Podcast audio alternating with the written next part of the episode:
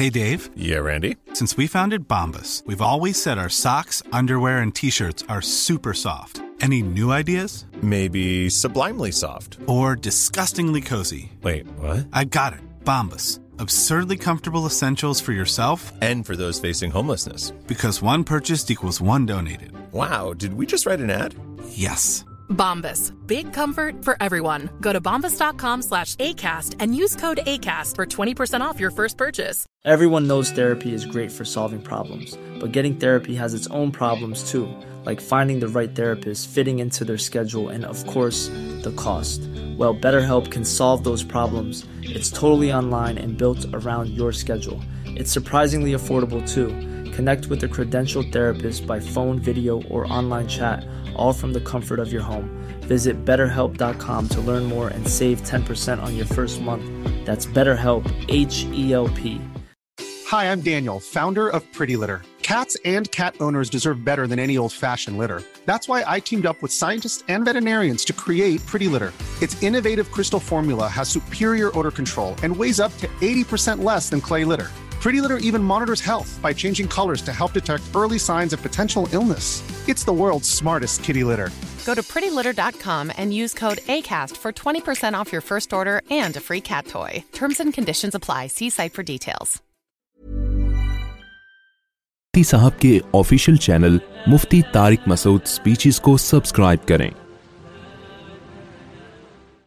صلی علی رسول الکریم اما بعد فاعوذ باللہ من الشیطان الرجیم بسم اللہ الرحمن الرحیم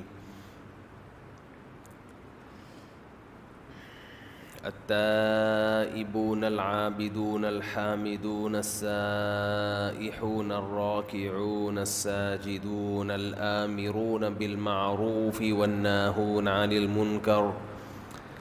والحافظون لحدود الله وقال النبي صلى الله عليه وسلم من رأى منكم منكرا فليغيره بيده فإن لم يستطع فبلسانه فإن لم يستطع فبقلبه وذلك أضعف الإيمان قرآن مجید کی آیت کا ایک حصہ اور رسول اللہ صلی اللہ علیہ وسلم کی ایک حدیث پڑی ہے اللہ تعالیٰ سے دعا ہے اللہ تعالیٰ صحیح طرح سے بات کہنے کی سننے کی سمجھنے کی اور پھر عمل کی توفیق عطا فرمائے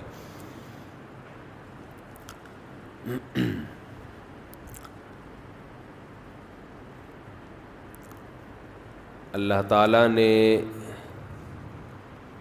سیدھا راستہ دکھانے کے لیے جو کتاب دی جسے قرآن کہا جاتا ہے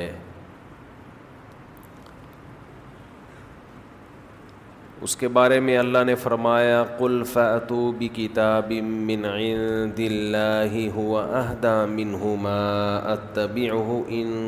تم صادقین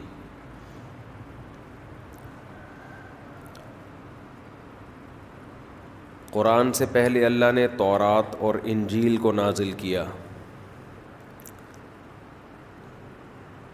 تو اللہ نے کہا کہ کوئی ایسی کتاب لے کر آؤ جو تورات اور قرآن سے زیادہ سیدھا راستہ دکھاتی ہو کیونکہ وہ بھی آسمانی کتاب ہے جب تک اس میں تحریف نہیں ہوئی تھی تو تورات بھی لوگوں کو سیدھا راستہ دکھاتی تھی قرآن نے ہی یہ دعویٰ کیا یو حرفون الکلیمہ الكلی یہود یہ کرتے تھے کہ تورات کے کلام کو اس کے اصل معنی سے ہٹا دیا کرتے تھے یعنی آیت کا جو مفہوم تھا اس کا وہ مفہوم مراد نہیں لیتے جو اللہ نے لیا اپنی طرف سے مفہوم مراد لے کر اس میں تحریف کر دیا کرتے تھے اس سے ہمیں یہ بات معلوم ہوئی کہ ایک ایسا شخص جو کتاب اللہ کو جانتا ہے وہ تفسیر کے نام پہ لوگوں کو بے وقوف بنا سکتا ہے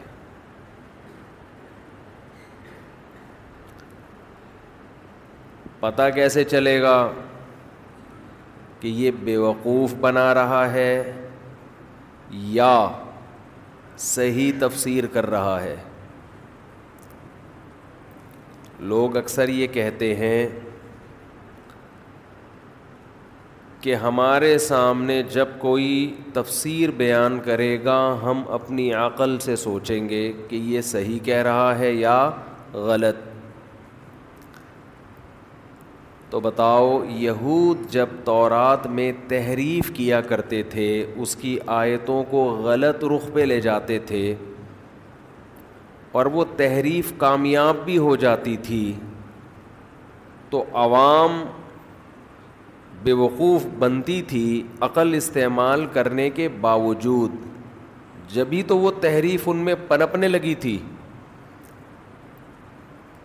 پڑھا لکھا آدمی اس کو اللہ نے یہ طاقت دی ہوتی ہے کہ وہ بات کو گھما سکتا ہے آج بھی یہ ممکن ہے کہ کوئی قرآن مجید کی آیتوں کو غلط پیش کرے آپ کے سامنے گھمائے ان آیتوں کو اور آپ اس کی وجہ سے بے وقوف بن جائیں تو یہ پتہ کیسے چلے گا کہ یہ صحیح بات کر رہا ہے یا غلط اس کے دو طریقے ہیں ایک طریقہ تو یہ کہ آپ خود سے پراپر طریقے سے قرآن کا علم حاصل کریں دوسرا طریقہ یہ ہے کہ آپ یہ دیکھیں کہ بیان کرنے والا جو تفسیر پیش کر رہا ہے وہ اسلاف سے میچ کرتی ہے یا نہیں کرتی کوئی ایسی رائے تو نہیں لے کر آ رہا جو اسلاف کی رائے نہیں تھی یہ تو خیر درمیان میں ایک بات آ گئی ایک علمی نقطے کی اس لیے میں نے آپ کے سامنے پیش کر دی آج بیان کا میرا یہ ٹاپک ہے نہیں جو ٹاپک ہے میں اس پر آ رہا ہوں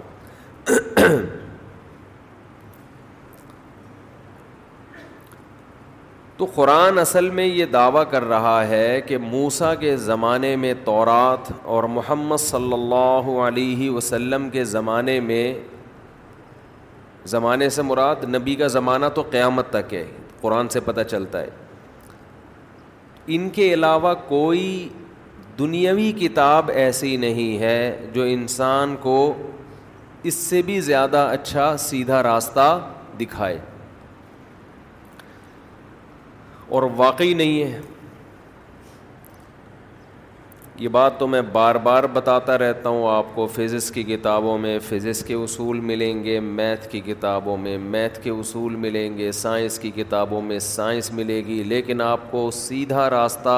وہ صرف کہاں ملے گا قرآن میں وہ کسی کتاب میں نہیں ملے گا اگر ملے گا تو قرآن سے اچھا نہیں ملے گا یہ قرآن کا دعویٰ ہے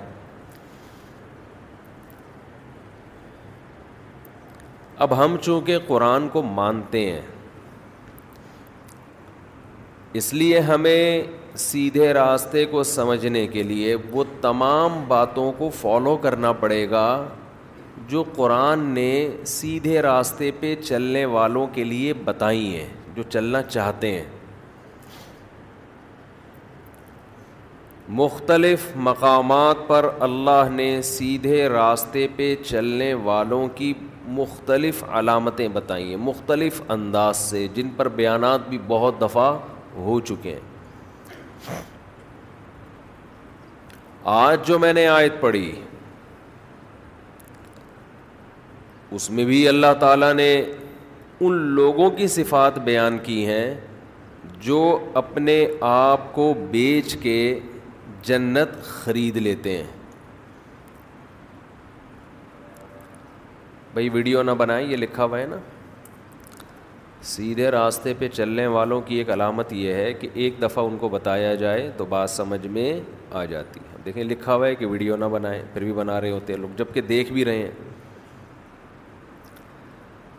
تو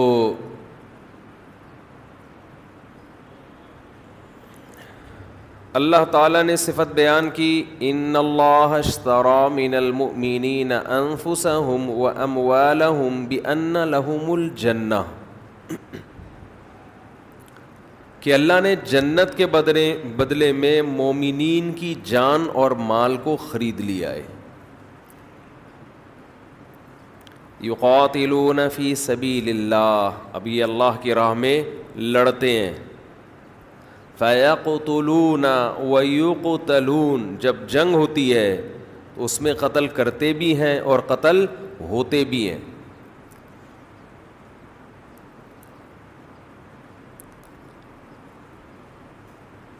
وعدن علیہ حقا فی ولجیلی و والقرآن اللہ کہتے ہیں یہ جو مجاہدین ہیں ان سے میں نے جنت کا وعدہ تورات میں بھی کیا انجیل میں بھی کیا اور قرآن میں بھی کیا کن لوگوں سے جو اللہ کی راہ میں لڑتے ہیں اور قتل کرتے بھی ہیں اور قتل ہوتے بھی ہیں لیکن خوب سمجھ لیں کہ ہر آیت کا ایک موقع ہوا کرتا ہے ایک صاحب مجھے کہنے لگے کہ آپ ظالم حکمرانوں کے خلاف لڑتے کیوں نہیں ہو بیان تو کبھی کر دیتے ہو لڑتے کیوں نہیں ہو یہ بھی غنیمت ہے کہ مان لیا کہ ظالم کے خلاف بیان کر دیتے ہیں اچھا یہاں ایک چھوٹی سی ٹیکنیکل پوائنٹ کی بات کر کے میں آگے نکلتا ہوں کچھ قیام و تعام بیچ میں آ رہے ہوتے ہیں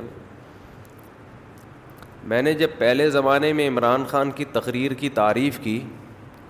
تو میں نیچے کمنٹس پڑھتا تھا کہ اسٹیبلشمنٹ کا بندہ ہے یعنی مجھے کہتے تھے حکومت سے پیسے کھاتا ہے حکمرانوں کی چاپلوسی کرتا ہے اب تو وہ حکومت میں نہیں ہے اب ہم نے کہہ دیا کہ اس نے کچھ اچھے کام کیے ہیں اب بھی ایک آدمی نے لکھا تھا حکومت سے پیسے کھاتا ہے میرے بارے میں کچھ بھی کہہ دو گورنمنٹ کی طرف سے کچھ کہنے پر پابندی نہیں ہے بعض حضرات کلپ بنا رہے ہیں باقاعدہ ہمارے خلاف کہ اس نے تعریف کی تو اس تعریف کا مقصد خود سے ہی نکال رہے ہیں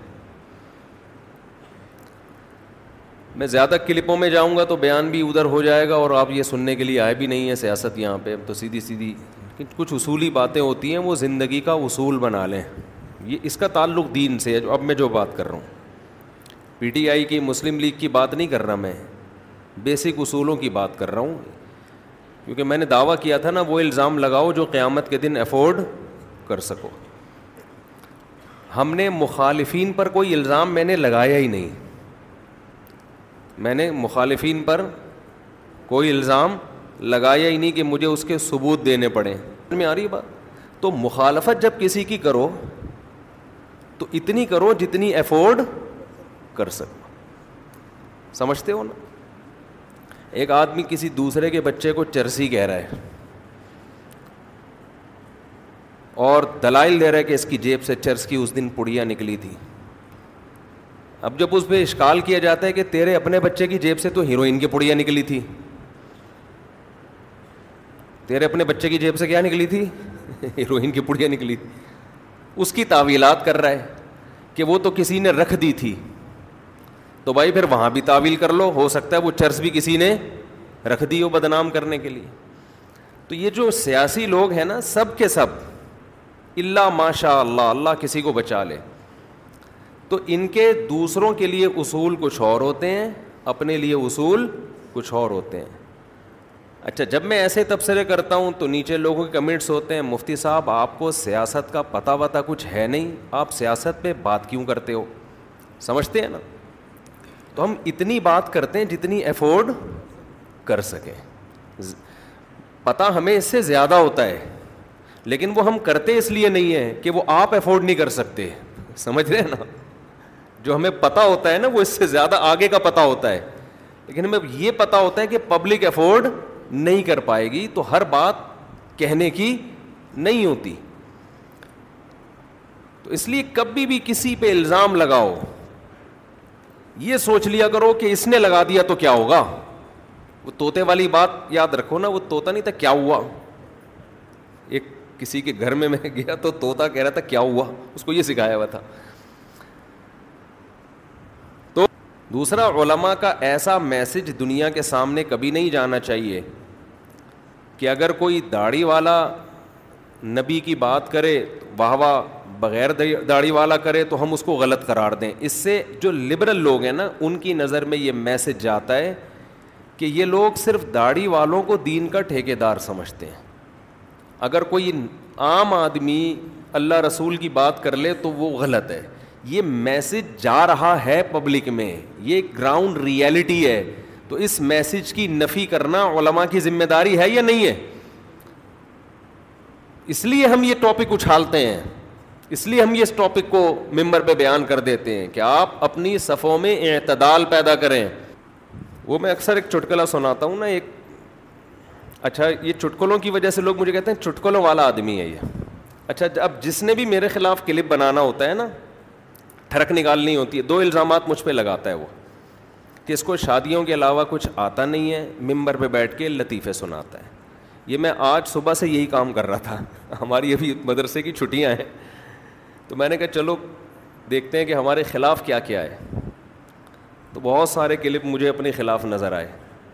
تو میں دیکھ رہا تھا ان میں قدر مشترک کیا چیز ہے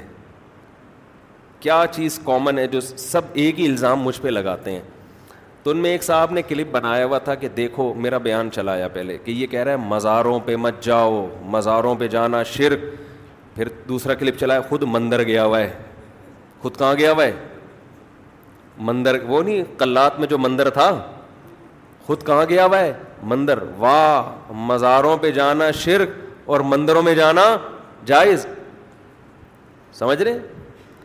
آگے محترم نے ارشاد فرمایا آج میں نے صبح سے یہی دیکھے اتنے سارے اچھا آگے بنایا الزام لگایا ایک طرف یہ لوگ کہتے ہیں کہ سفر کر کے قبر کی زیارت بھی جائز نہیں ہے حالانکہ ہم یہ کہتے ہی نہیں ہیں لیکن چلو الزام لگا دیا اور یہاں یہ کلات جو مندر دیکھنے گئے یہ کراچی سے سفر کر کے گئے ہیں واہ نبی کی قبر کے لیے سفر کر کے جانا جائز نہیں اور ہندوؤں کے مندروں میں چودہ چودہ گھنٹے کے سفر کر کے جانا بھی جائز تو ایک ایک نا پوری کمنٹری چل رہی تھی نتیجہ اسی پہ ختم ہوا کہ اس مولوی کو شادیوں کے علاوہ اور لطیفوں کے علاوہ کچھ بھی نہیں آتا اچھا آگے چلے دو تین درمیان میں معذرت کے ساتھ ہمیں تو میرے بھائی جتنا پتا ہوتا ہے نا اتنا بھی ہم سیاسی تبصرہ نہیں کر رہے ہوتے ٹھیک ہے نا اس سے تھوڑا کم ہی کر رہے ہوتے ہیں کہ افورڈ کر سکیں اتنا کرو جتنا برداشت کر سکتے ہو تو مختلف قسم کے کلپ نا تو اس میں اچھا میں نے پھر کیا کیا میں نے کہا یار یہ الزام کس حد تک ٹھیک ہے کہ اس کو شادیوں کے علاوہ کوئی بات آتی نہیں ہے تو میں نے شارٹ کلپ اپنے دیکھنے شروع کی ہے پہلا کلپ شادیاں دوسرا کلپ شادیاں تیسرا کلپ خواتین چوتھا لیے شادیاں تو میں نے کہا یار یہ بات تو اپنے لحاظ سے ٹھیک کہہ رہے ہیں سارے کلپ ہی وہی میں نے فوراً امیرکا فون کیا جو ایڈمن ہے نا میں نے کہا بھائی میرے ڈیڑھ دیر دو دو گھنٹوں کے بیان میں ان شارٹ کلپ والے کمبختوں نے جن کو جتنی گالیاں دی جائے کم ہیں انہوں نے شادیوں کے علاوہ کوئی اور ٹاپک نکالا ہی نہیں ہے اب آپ لندن سے آئے ہیں کیا رمضان میں میرے پورے ایک مہینے کے بیان ڈیڑھ ڈیڑھ دو دو گھنٹے کے روز بیان ہوئے ہیں کیا شادی سے ہی شروع ہو کے شادی پہ پوری تفسیریں چلی ہیں نا یہ تو نیوٹرل آدمی ہے نہ پی ٹی آئی کے نہ جے یو آئی کے اس لیے ان سے پوچھ رہا ہوں میں ایک ایک گھنٹے کے بیانات ڈیڑھ ڈیڑھ گھنٹے کے بیانات تفسیر کے لیکچر ہیں مسائل کے لیکچر ہیں تو یہ شارٹ کلپ والے کیا کرتے ہیں ان کو پیسہ کمانا ہوتا ہے یہ میں وضاحتی بیان جاری کر رہا ہوں یہ میں وضاحتی بیان جاری کر رہا ہوں کہ یہ جو شارٹ کلپ والے ہوتے ہیں نا دیکھو ہم نے دل بڑا کیا ہم نے اپنے بیانات کی اجازت سب کو دی ہوئی ہے ورنہ بہت سے لوگ تو یہ کرتے ہیں کہ کاپی رائٹ دے کے پابندی اگر میں کاپی رائٹ دیتا نا اپنے چینل پہ جو میرا چینل ہے مفتی طارق مسعود اسپیچز جس کے تین ملین سبسکرائبر ہونے والے ہیں آپ کسی سے پوچھ لیں کہ اگر ہم اسٹرائکیں دیتے اور کسی کو میں بیان اپلوڈ کرنے کی اجازت نہ دیتا تو یہ تین ملین کے بجائے آج چھ ملین سبسکرائبر ہوتے سمجھتے ہیں کہ نہیں سمجھتے یہ کم سے کم چھ ملین ان شاء اللہ ضرور ہوتے کیونکہ واچنگ ٹائم الحمد للہ بہت زیادہ ہے یوٹیوب پہ اب ہم نے دل بڑا کیا اس پہ ہماری ڈسکشن ہوئی تھی کہ ہم پابندیاں لگا دیں یا اجازت دیں تو ہم نے یہی کہا کہ جب ہمارا مقصد دین کی اشاعت ہے تو ہم پابندیاں کیوں لگائیں بھائی بات پھیلے ہمارا چینل بے شک آہستہ آہستہ گرو کرے سب کو اجازت دی ہوئی ہے چند شرطوں کے ساتھ بہت دفعہ ایسا ہوتا ہے کہ میرا کلپ میرے چینل پہ وائرل نہیں ہوتا دوسروں کے چینلوں پہ ملینس تک گیا ہوا ہے وہ لیکن ہمیں اس سے کوئی ٹینشن نہیں کوئی بات نہیں دین کی بات ہے پھیلے بھائی لیکن اس کا غلط فائدہ کیا اٹھایا جا رہا ہے کہ بہت سے شارٹ کلپ والے یا یوٹیوبرز وہ چاہتے ہیں ویور شپ تو ویور شپ کے لیے جب تک وہ کسی لڑکی کا تڑکا نہ لگائیں نا اس میں یا شادی وادی نہ لکھیں یا دلہن کی تصویر نہ بنائیں ہمارے جو ٹھرکی نوجوان ہیں معذرت کے ساتھ آپ لوگوں کے علاوہ کی بات کر رہا ہوں وہ اس چینل کی زیارت کرتے ہی نہیں ہیں تبھی تو ہم شادیوں پہ بیان بھی کرتے ہیں کہ یہ کر لو تو یہ ٹھڑک پوری ختم ہو جائے گی تمہاری پھر یہ شوق ہی نہیں رہے گا تو وہ کٹ کر کر کے لاز ایسی چیزیں ہی چلا رہے ہوتے ہیں اس سے امیج یہ جاتا ہے کہ یہ بندہ صرف یہی کام کر رہا ہے اس لیے میں کہتا ہوں اگر آپ نے پراپر بیان سننے ہیں نا تو مفتی طارق مسعود اسپیچز کے نام سے ہمارا چینل ہے اس پہ آپ دیکھیں گے تو آپ کو ایک شاید آدھ کلپ نظر آ جائے گا شادی پہ باقی سارے کلپ شادی کے علاوہ پہ ہیں سمجھتے ہیں کہ نہیں سمجھتے تو اب جس نے میرے خلاف کلپ بنانا ہوتا ہے کہ اس کو شادیوں کے علاوہ آتا کیا ہے اس کو شادیوں کے علاوہ آتا کیا ہے شادیاں بھی آتی ہیں الحمد للہ اب یہ نہ سمجھے کہ شادیاں آتی نہیں ہمیں وہ بھی آتی ہیں الحمد للہ اس کے علاوہ بھی بہت کچھ آتا ہے اور جو میرے خلاف کلپ بنا رہے ہیں ان کو اور کچھ آتا ہوگا الحمد شادی ان کو نہیں آتی کتنا بڑا عیب ہے یار تم آدمی ہو تمہیں شادی نہیں آتی خیر تو بات کہاں سے کہاں چلی گئی میں کیا بات کر رہا تھا بھائی جی ہاں تو اللہ تعالیٰ نے میں بات یہ ختم کہاں ہوئی تھی جو میں ٹرننگ پوائنٹ آیا ہے جی قرآن پاک اور تورات کی بات تو چل رہی تھی چلیں شاید دوبارہ یاد آ جائے کہیں سے کہیں سے بھی شروع کر دیتے ہیں تو قرآن مجید اللہ ہاں میں یس کر رہا تھا کہ جو جہاد ہے نا جہاد قرآن مجید میں اس کو اللہ نے اس کی بہت زیادہ فضائل بیان کیے بہت زیادہ فضائل اللہ کے راہ میں لڑتے ہیں لڑتے ہیں اب اس کا نتیجہ کیا نکلتا ہے کہ بعض لوگ قرآن کی آیتوں کو غلط فٹ کرنا شروع کر دیتے ہیں اب آپ کسی کو قرآن کی آیت سناؤ مجھے تو لوگ آ کے سناتے تھے کہ آپ ظالم حکمرانوں کے خلاف علم جہاد کیوں بلند نہیں کرتے اور پھر یہ دلیل کہ قرآن کیا کہتا ہے اللہ کی راہ میں لڑو تو یہ بے موقع دلیل ہو گئی یہ ایسے ہی ہے جیسے ایک غیر مسلم نے اعتراض کیا کہ قرآن کہتا ہے وق و حیث و ثقیف ان کافروں کو جہاں پاؤ قتل کر دو اب آپ بتاؤ کیا قرآن کا یہ مقصد ہے کہ جس کافر کو بھی جہاں پاؤ قتل کر دو مطلب یہ ہے کہ میدان جنگ میں یہ یہ کسی کافر قوم سے تمہاری لڑائی ہے اور ایگریمنٹ کی مدت ختم ہو جائے تو یہ اس کے لیے ہے اس کی سب سے بڑی دلیل یہ ہے کہ ہمارے نبی صلی اللہ علیہ وسلم نے ایسا کبھی بھی نہیں کیا تو نبی تو خود قرآن پر اس یعنی نبی تو خود قتل نہیں کر رہے اس کا مطلب یہ شاید کا یہ مفہوم نہیں ہے تو بعض لوگ خوب سمجھ لیں اس وقت جہاد کی آیتوں کو غلط استعمال کرتے ہیں آپ کو ایسی جگہوں پہ جھونک دیں گے ایک صاحب آئے کہنے لگے آپ ہمارے خلیفہ کے ہاتھ میں بیت کیوں نہیں ہو جاتے یہاں سے تمہی شروع کی کہ دیکھو خلافت قائم کرنا فرض ہے یا نہیں جی ہے کیسے فر کیسے ہوگی جی جہاد سے ہوگی تو امیر کے ہاتھ پہ بیت ہونا چاہیے جی ہونا چاہیے تو آپ ہمارے امیر کے ہاتھ پہ بیت ہو جائیں تمہارے امیر کے ہاتھ پہ بیت ہو جائیں یہی کہاں سے نتیجہ نکالا سمجھ رہے ہیں بات کو تو کوئی بھی اٹھ کے بولے کہ جہاد فرض ہے اور خلافت قائم کرنا فرض ہے لہٰذا امیر کے ہاتھ پہ بیت ہو جائیں تو اب یہ امیر ہے لہٰذا اس کے ہاتھ پہ بیت ہو جائیں تو ہر آیت کا ایک مفہوم ہوتا ہے تو اس لیے میں ابھی اس جہاد کے شرع حکام کی گہرائی میں نہیں جا رہا کیونکہ میرا بھی آج کا یہ ٹاپک نہیں ہے اس پر میں کئی بار پہلے بیان کر چکا ہوں کہ جہاد کہاں فرض ہے کہاں حرام ہے کہاں مستحب ہے کہاں فرض عین ہے کہاں فرض کفایہ ہے یہ ساری ڈیٹیل میں بیانات میں کر چکا ہوں میں ابھی تو صرف یہ بتانا مقصد ہے کہ جہاں جہاد فرض ہوتا ہے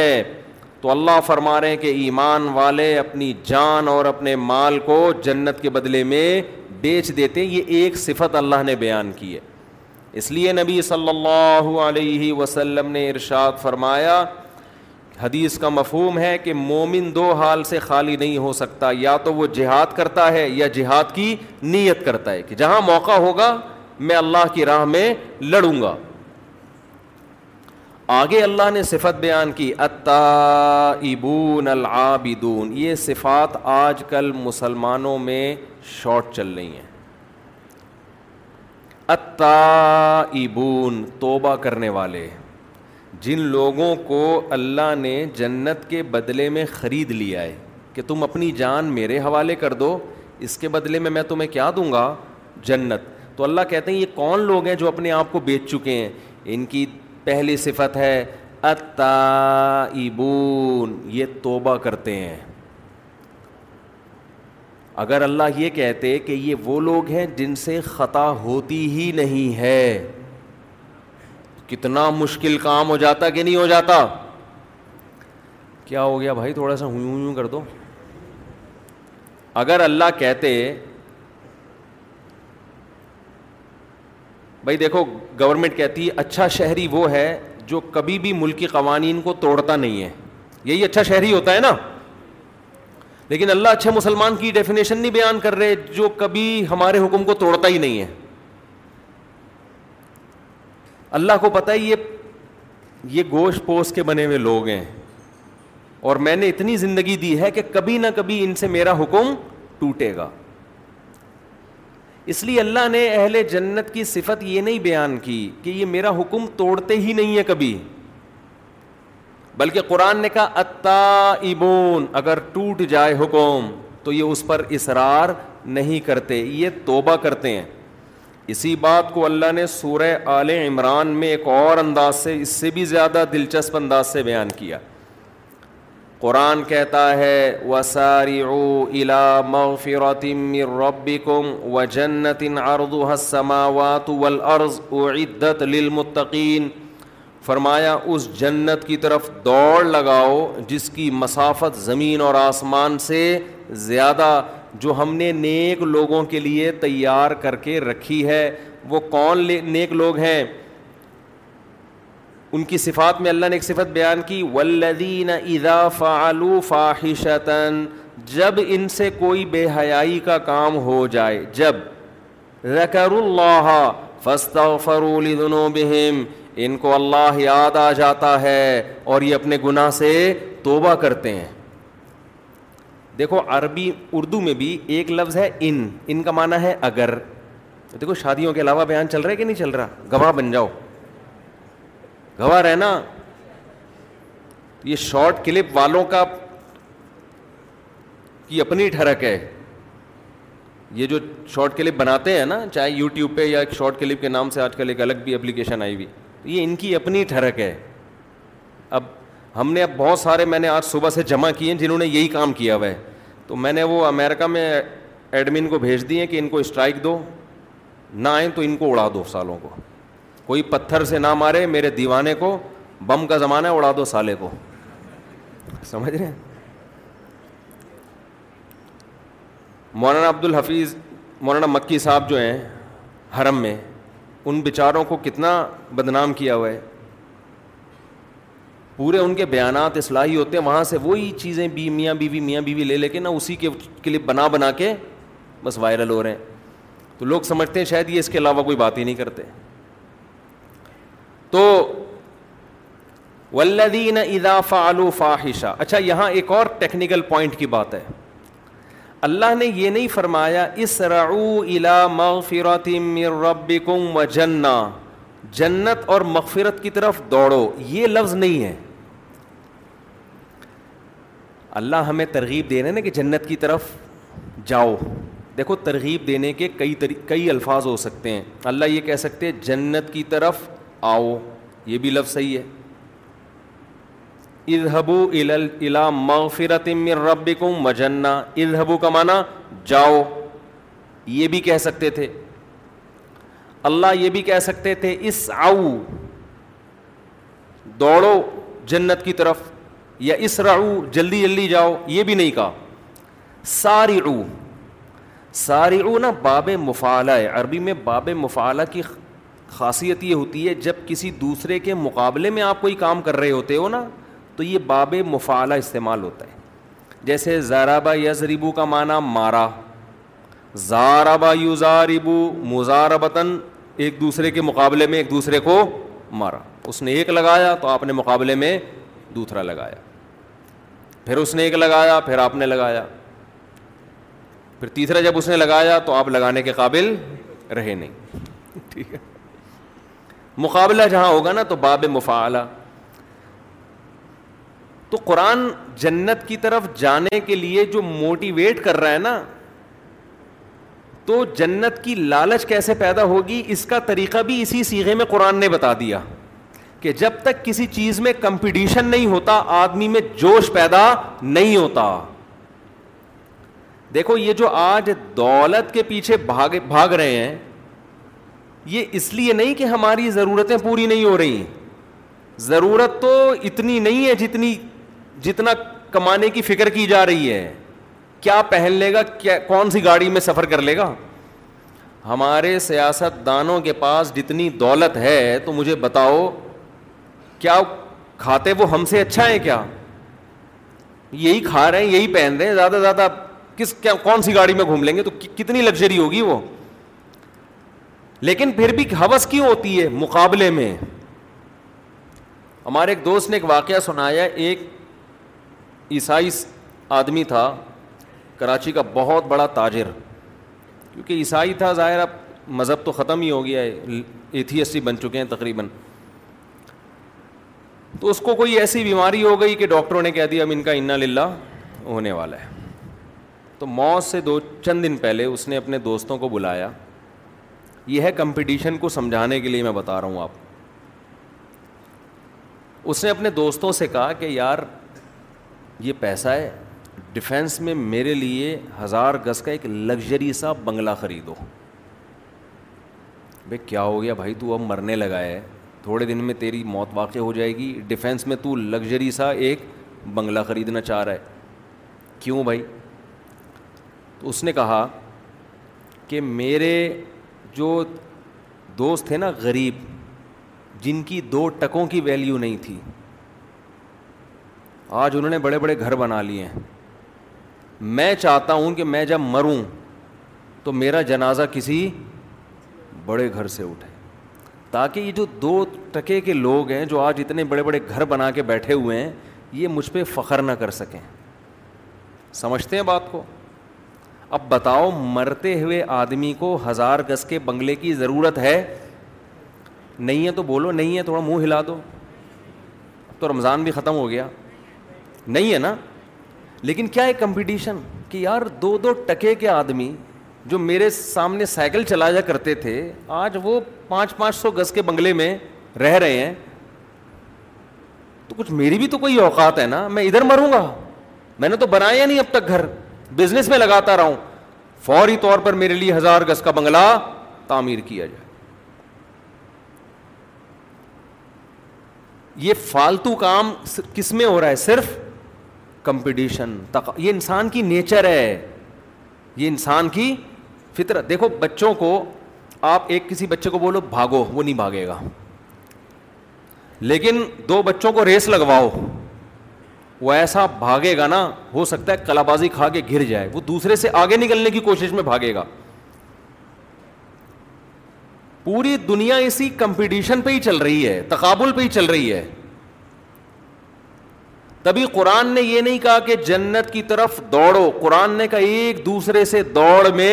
مقابلہ کرو اب ہوتا کیا ہے دنیا میں دوڑ کے بہت سارے میدان ہیں آپ نے دوڑنا یہ تو نیچر ہے جب تک آپ کسی سے مقابلے میں نہیں دوڑو گے تو آپ کی دم میں آگ نہیں لگے گی دم میں آگ والے تو پرانا ہو گیا کچھ نئے لوگ بھی آ جاتے ہیں نا تو ان کے لیے جلدی جلدی سنا اب جو میں بار بار جو چیزیں سناتا ہوں وہ میں فارورڈ کر کے سناتا ہوں سوائے شادیوں کے وہ میں اسی اسٹائل سے تجوید کے ساتھ ٹھیک ہے نا یہ جو بعض چیزیں ہیں نا میں بہت جلدی اسپیڈ سے سنا دیتا ہوں تو یہ اشکال ہو سکتا تھا نا کہ وہ تو پورے توجہ کے ساتھ ایکسپریشن کے ساتھ تو میں اعتراف کر رہا ہوں توجہ کے ساتھ میں تو آنے دینا اتنا تو اس پہ کلپ نہیں بن سکتا اتنی سی بات پہ ٹھیک ہے نا تو تو دوڑ کے نا مختلف میدان ہیں اب دیکھو یہ جو بندہ موت کے وقت اس نے کہا ہزار گز کا بنگلہ اس نے ساری زندگی پیسہ کمانے کے علاوہ کوئی کام نہیں کیا تو اس نے دوڑ کا میدان کس کو بنا لیا اس نے دوڑ کا میدان دولت کو بنا لیا یہ کبھی بھی دوڑ کا میدان کسی ریسرچ یا تحقیق کو نہیں بنائے گا کیونکہ یہ اس کی فیلڈ ہی نہیں ہے اس کو اس پہ حسرت نہیں ہوگی کہ فلاں میرا دو ٹکے کا آدمی اتنا بڑا ڈاکٹر کیوں بن گیا تو بن گیا تو بن گیا بھائی ہماری یہ فیلڈ ہی نہیں ہے ہم نے اس چیز کو دوڑ کا میدان بنایا ہی نہیں اس کو مجھ پر یہ اعتراض بھی نہیں ہوگا مولوی نے اتنی شادیاں کیوں کر لیں کیا خیال ہے کیونکہ اس کا یہ دوڑ کا میدان وہ کہا بھائی جتنی مرضی کر ہمارے تو ہمارے یہاں تو ایک کا سسٹم چل رہا ہے مثال تو دی جا سکتی ہے نا اس سے پتہ ہوتا کیا میں دیکھتا ہوں جب بھی کوئی آتے ہیں ایک دم آپ کھل کھل کھلا جا جاتے ہیں جیسے کسی نے نیمبو چٹا دیا ہو ٹھیک ہے سستی دور ہو جاتی ہے آپ لوگوں کو تو دوڑ کے لیے بہت سارے میدان باڈی بلڈر جو دوڑ کا میدان بناتے ہیں وہ کس کو فزیکل فٹنس کو مسلس کو وہ دکھا رہے ہوتے ہیں میرا اتنا بڑا اسپیڈ بریکر ہے وہ کہتے ہیں ہم نے تو پورا کیٹو کا پہاڑ پالا ہوا ہے یہاں پہ وہ کہہ رہے دیکھو یہ ماؤنٹ ایوریسٹ اس پہ کوئی چڑھ کے نہیں دکھا سکتا ان کے مقابلے کس میں ہو رہے ہیں یہ اس جو دوڑنے کا مقابلہ کر رہے ہیں وہ دوڑنے کا مقابلے میں کہ کون پہلے اس لائن کو کراس کرے گا کوئی کار ریسنگ کے مقابلے میں کوئی کرکٹ کے مقابلے میں یہ اتنا بڑا پلیئر لوگ مقابلہ کر رہے ہوتے ہیں نا یار وہ وہ اچھا بیٹسمین ہے یا اس سے زیادہ اچھا تو وہ ہے اب بیٹسمین کو اس سے کوئی غرض نہیں کہ کوئی سائنسدان خلا میں پہنچا ہے یا چاند پہ پہنچا ہے وہ کہہ رہے یہ میری فیلڈ ہے ہی نہیں اس کو نہ اس سے جیلسی ہوگی نہ حسد ہوگا نہ رش کہے گا اس کے اوپر کہ ہائے کتنا عظیم سائنسدان وہ کہے گا وہ یار وہ کتنا عظیم بیٹسمین نے آخری بال پہ چھکا مار دیا اور ہم پہلی بال پہ آؤٹ ہو گئے تو ہر آدمی کا ایک میدان ہوتا ہے اس میں وہ مقابلہ کرتا ہے اس کے علاوہ میدان کی اس کو پرواہ نہیں ہوتی اور وہ میدان ہر آدمی خود سلیکٹ کرتا ہے اپنی جب زندگی کا کہ کیریئر کا آغاز کرتا ہے نا اس میں کس میدان میں دوڑنا ہے یہ سلیکشن انسان کی خود سے ہوتی ہے آپ نے میٹرک کرنے کے بعد اگر آپ ایف ایس سی کیا اور ایف ایس سی کے بعد آپ کا ارادہ ہے میڈیکل کالج میں جانے کا تو آپ دوڑ کا میدان خود سلیکٹ کر رہے ہو کہ میں نے میڈیکل کی فیلڈ میں دوسرے ڈاکٹروں سے آگے نکلنا ہے یہ خود سلیکٹ کر رہے ہو نا آپ آپ اگر اکاؤنٹس کی فیلڈ میں جا رہے ہو تو اب آپ کو ڈاکٹروں کے آگے بڑھنے سے کوئی تکلیف بولو نہیں ہوگی اللہ ہمیں بتا رہے ہیں کہ ان میدانوں میں سے کوئی میدان بھی اس قابل نہیں ہے کہ اس کو دوڑ کا میدان بنایا جائے مقابلے کا میدان بنایا جائے کیونکہ ان مقابلوں میں آپ جیتنے کے بعد بھی ناکام اور ناکام ہونے کے بعد تو ویسے ہی ناکام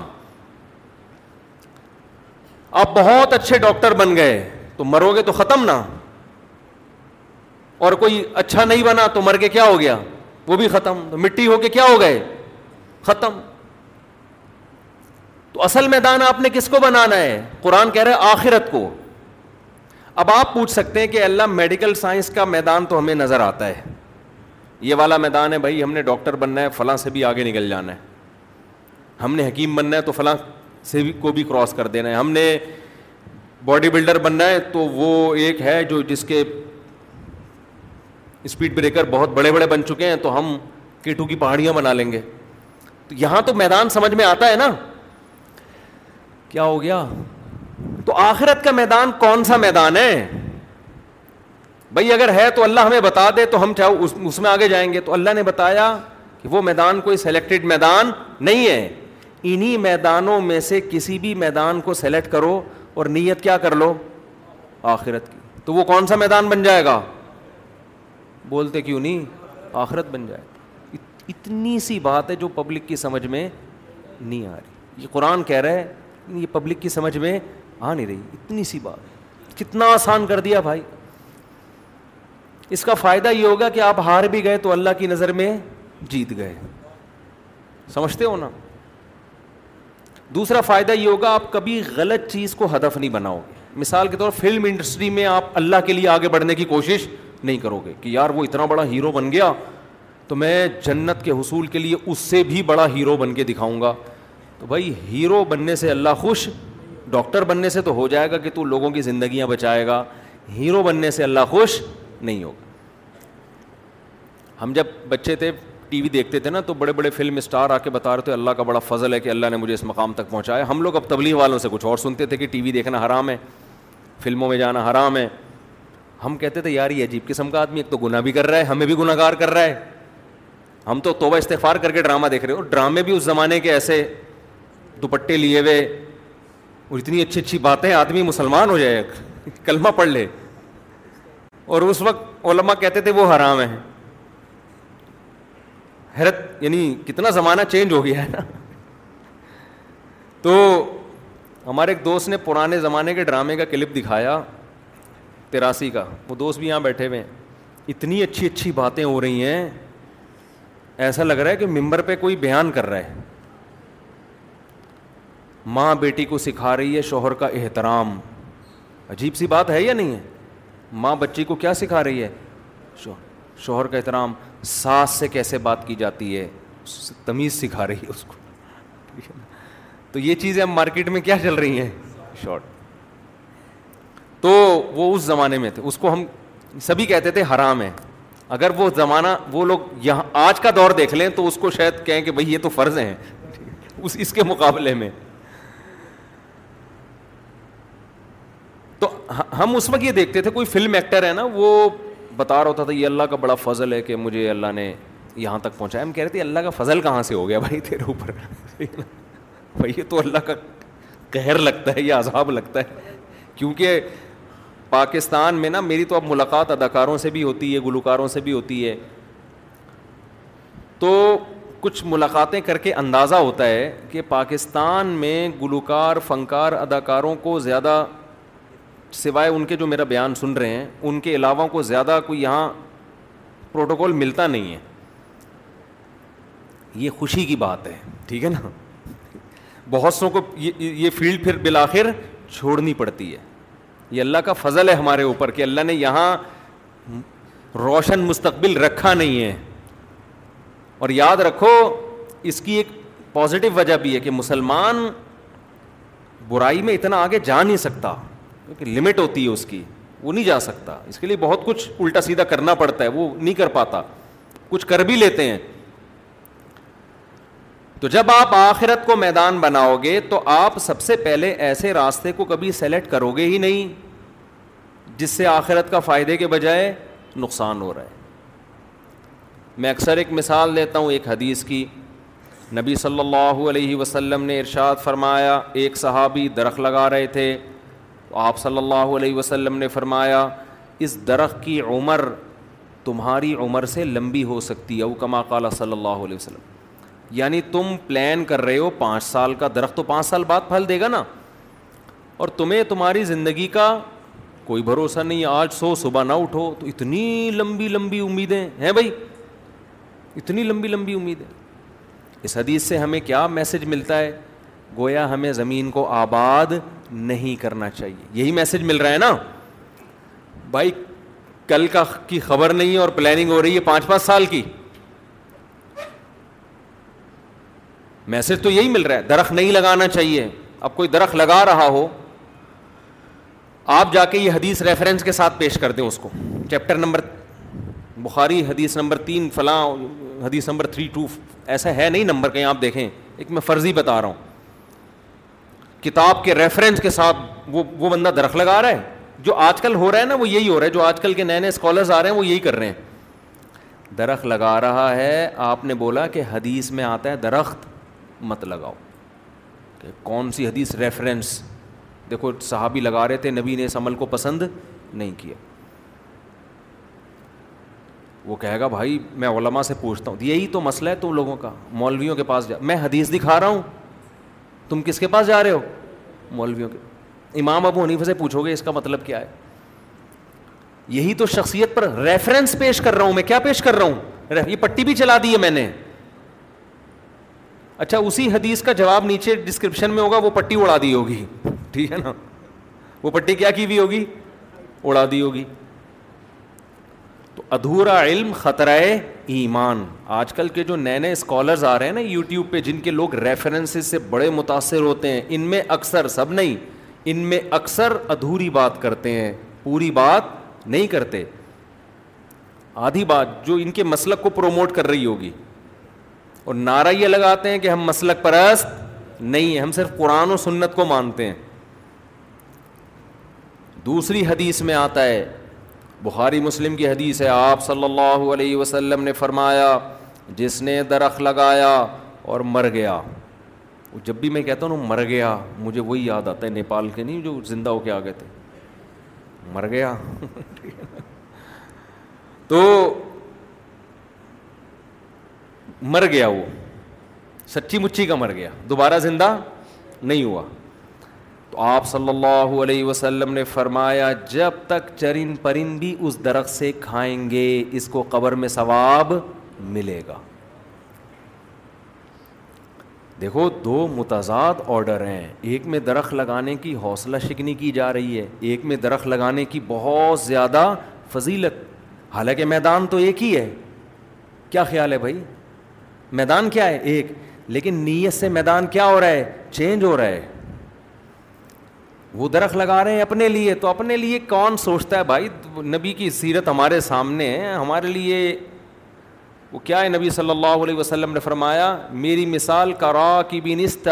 تحت شجرتن اس مسافر کی طرح ہے جو درخت کے نیچے آرام کرنے کے لیے تھوڑی دیر کے لیے لیٹ گیا اور یہاں سے جانا ہے آگے کیا پلاننگ ایک پلاننگ وہ ہوتی ہے جو کس کے لیے ہوتی ہے آخرت کے لیے اس پلاننگ میں ناکامی نہیں ہے تو قرآن یہ کہہ رہا ہے کہ پلاننگ کرو اور اس کس کے لیے آخرت کے لیے مغفرت امیر رب مجنا اور اس میں ایک دوسرے سے آگے بڑھنے کی کوشش کرو مقابلہ کرو دوڑ لگاؤ ایک دوسرے سے تو یہ اللہ نے کس کے لیے تیار کی ہے پرہیزگار لوگوں کے لیے یہ پرہیزگار کون ہے ادا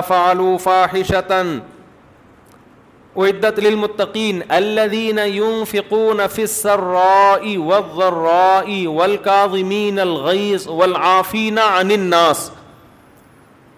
یہ وہ لوگ ہیں جو صبح و شام خوشی اور غمی میں اللہ کی راہ میں خرچ کرتے رہتے ہیں یون فکونا جو ہے نا یہ کوئی کوئی کام تسلسل کے ساتھ ہو تو اس کی اس پر دلالت کرتا ہے صبح و شام اللہ کی رضا کے لیے خرچ بولو کرتے کرتے رہتے ہیں یہ نہیں بتایا کہاں کرتے ہیں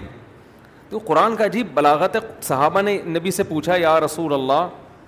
مادا یون فکون ہم کیا خرچ کریں قرآن نے صحابہ نے جو سوال پوچھا تھا نا قرآن نے وہ جواب نہیں دیا قرآن نے کہا انفق تم من خیرن فل والدین جو بھی خرچ کرو والدین پہ خرچ کرو والمساکین مسکینوں پہ خرچ کرو رشتہ داروں پہ خرچ کرو صحابہ کا سوال یہ نہیں تھا کہ کہاں خرچ کریں سوال یہ تھا کہ بول لو نا یار خود کیا خرچ کریں جواب کیا دیا جا رہا ہے کہاں خرچ کریں اس پہ بعض لوگوں نے اعتراض کیا کہ قرآن یہ تو بلاغت کی جو موترزین ہے نا غیر مسلموں اعتراض کرتے ہیں بھائی دیکھو یہ مسلمان کہتے ہیں بڑی بلاغت کی کتاب ہے تو یہ کیسی بلاغت ہے پوچھا جا رہا ہے کہاں خرچ کریں اور یہ جواب کیا دے رہے ہیں یہاں کیا خرچ کریں اور یہ جواب کیا دے رہے ہیں یہاں خرچ کریں یہ بھی ایک بلاغت کا قاعدہ ہے کہ آپ سوال پوچھنے والے کے سوال کو گھما دیتے ہیں یہ بتانے کے لیے کہ آپ کا یہ سوال امپورٹنٹ نہیں ہے جو میں جواب دے رہا ہوں نا اس پہ جو سوال بنتا ہے وہ امپورٹنٹ ہے نہیں آ رہی بات تو اے نبی ان سے یہ کہیں کہ یہ چھوڑ دو سوال کہ کیا خرچ کریں تو تمہارے اوپر ہے کچھ بھی خرچ کر سکتے ہو تم یہ ہر آدمی کی اپنی اپنی ثواب دیت پر ہے کہ پیسے دینے راشن دینا ہے کبھی پیسے دینا اچھا ہوتا ہے کبھی راشن دینا کبھی کوئی جائیداد وقف کر دینا کبھی کسی کو کھانا کھلا دینا یہ تمہارے اوپر ہے خرچ کہاں کرنا ہے ہم یہ تمہیں بتاتے ہیں کہ سب سے پہلے تمہارے والدین ہیں اور پھر دیگر قریبی رشتے دار ہیں تو اللہ نے پہلی صفت بیان کی یوں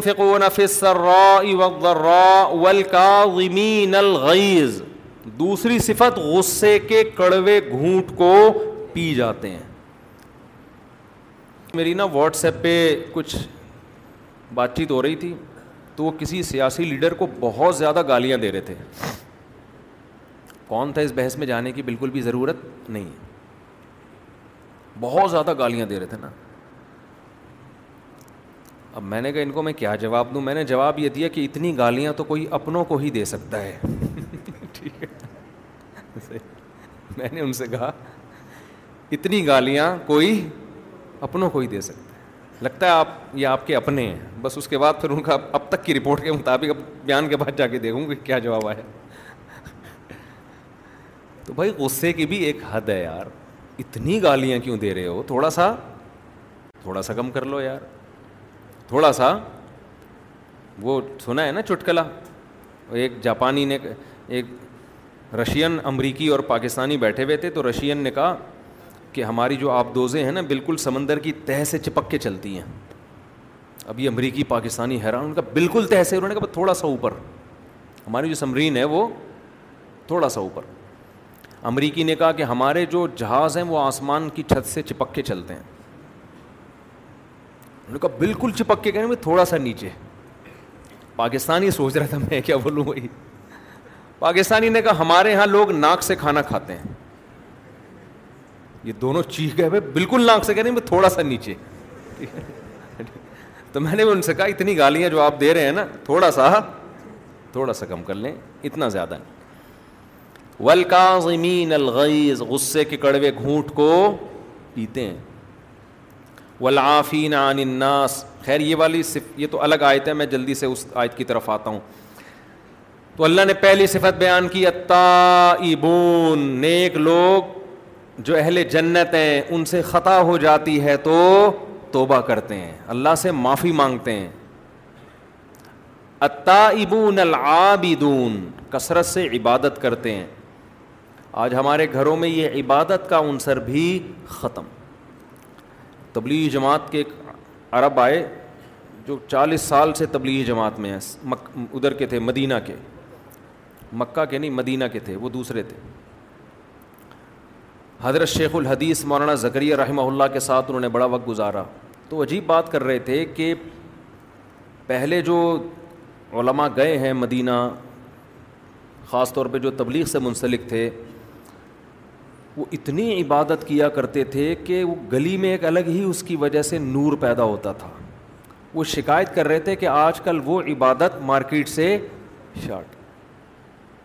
یہ مارکیٹ سے شارٹ تو میں خود کہہ رہا ہوں ان کے الفاظ نہیں تو ہم اتنی عبادت نہیں کر سکتے بھائی کچھ گھروں میں نبی نے فرمایا نا اپنے گھروں کو قبرستان نہ بناؤ نماز کا کچھ حصہ گھر میں بھی رکھو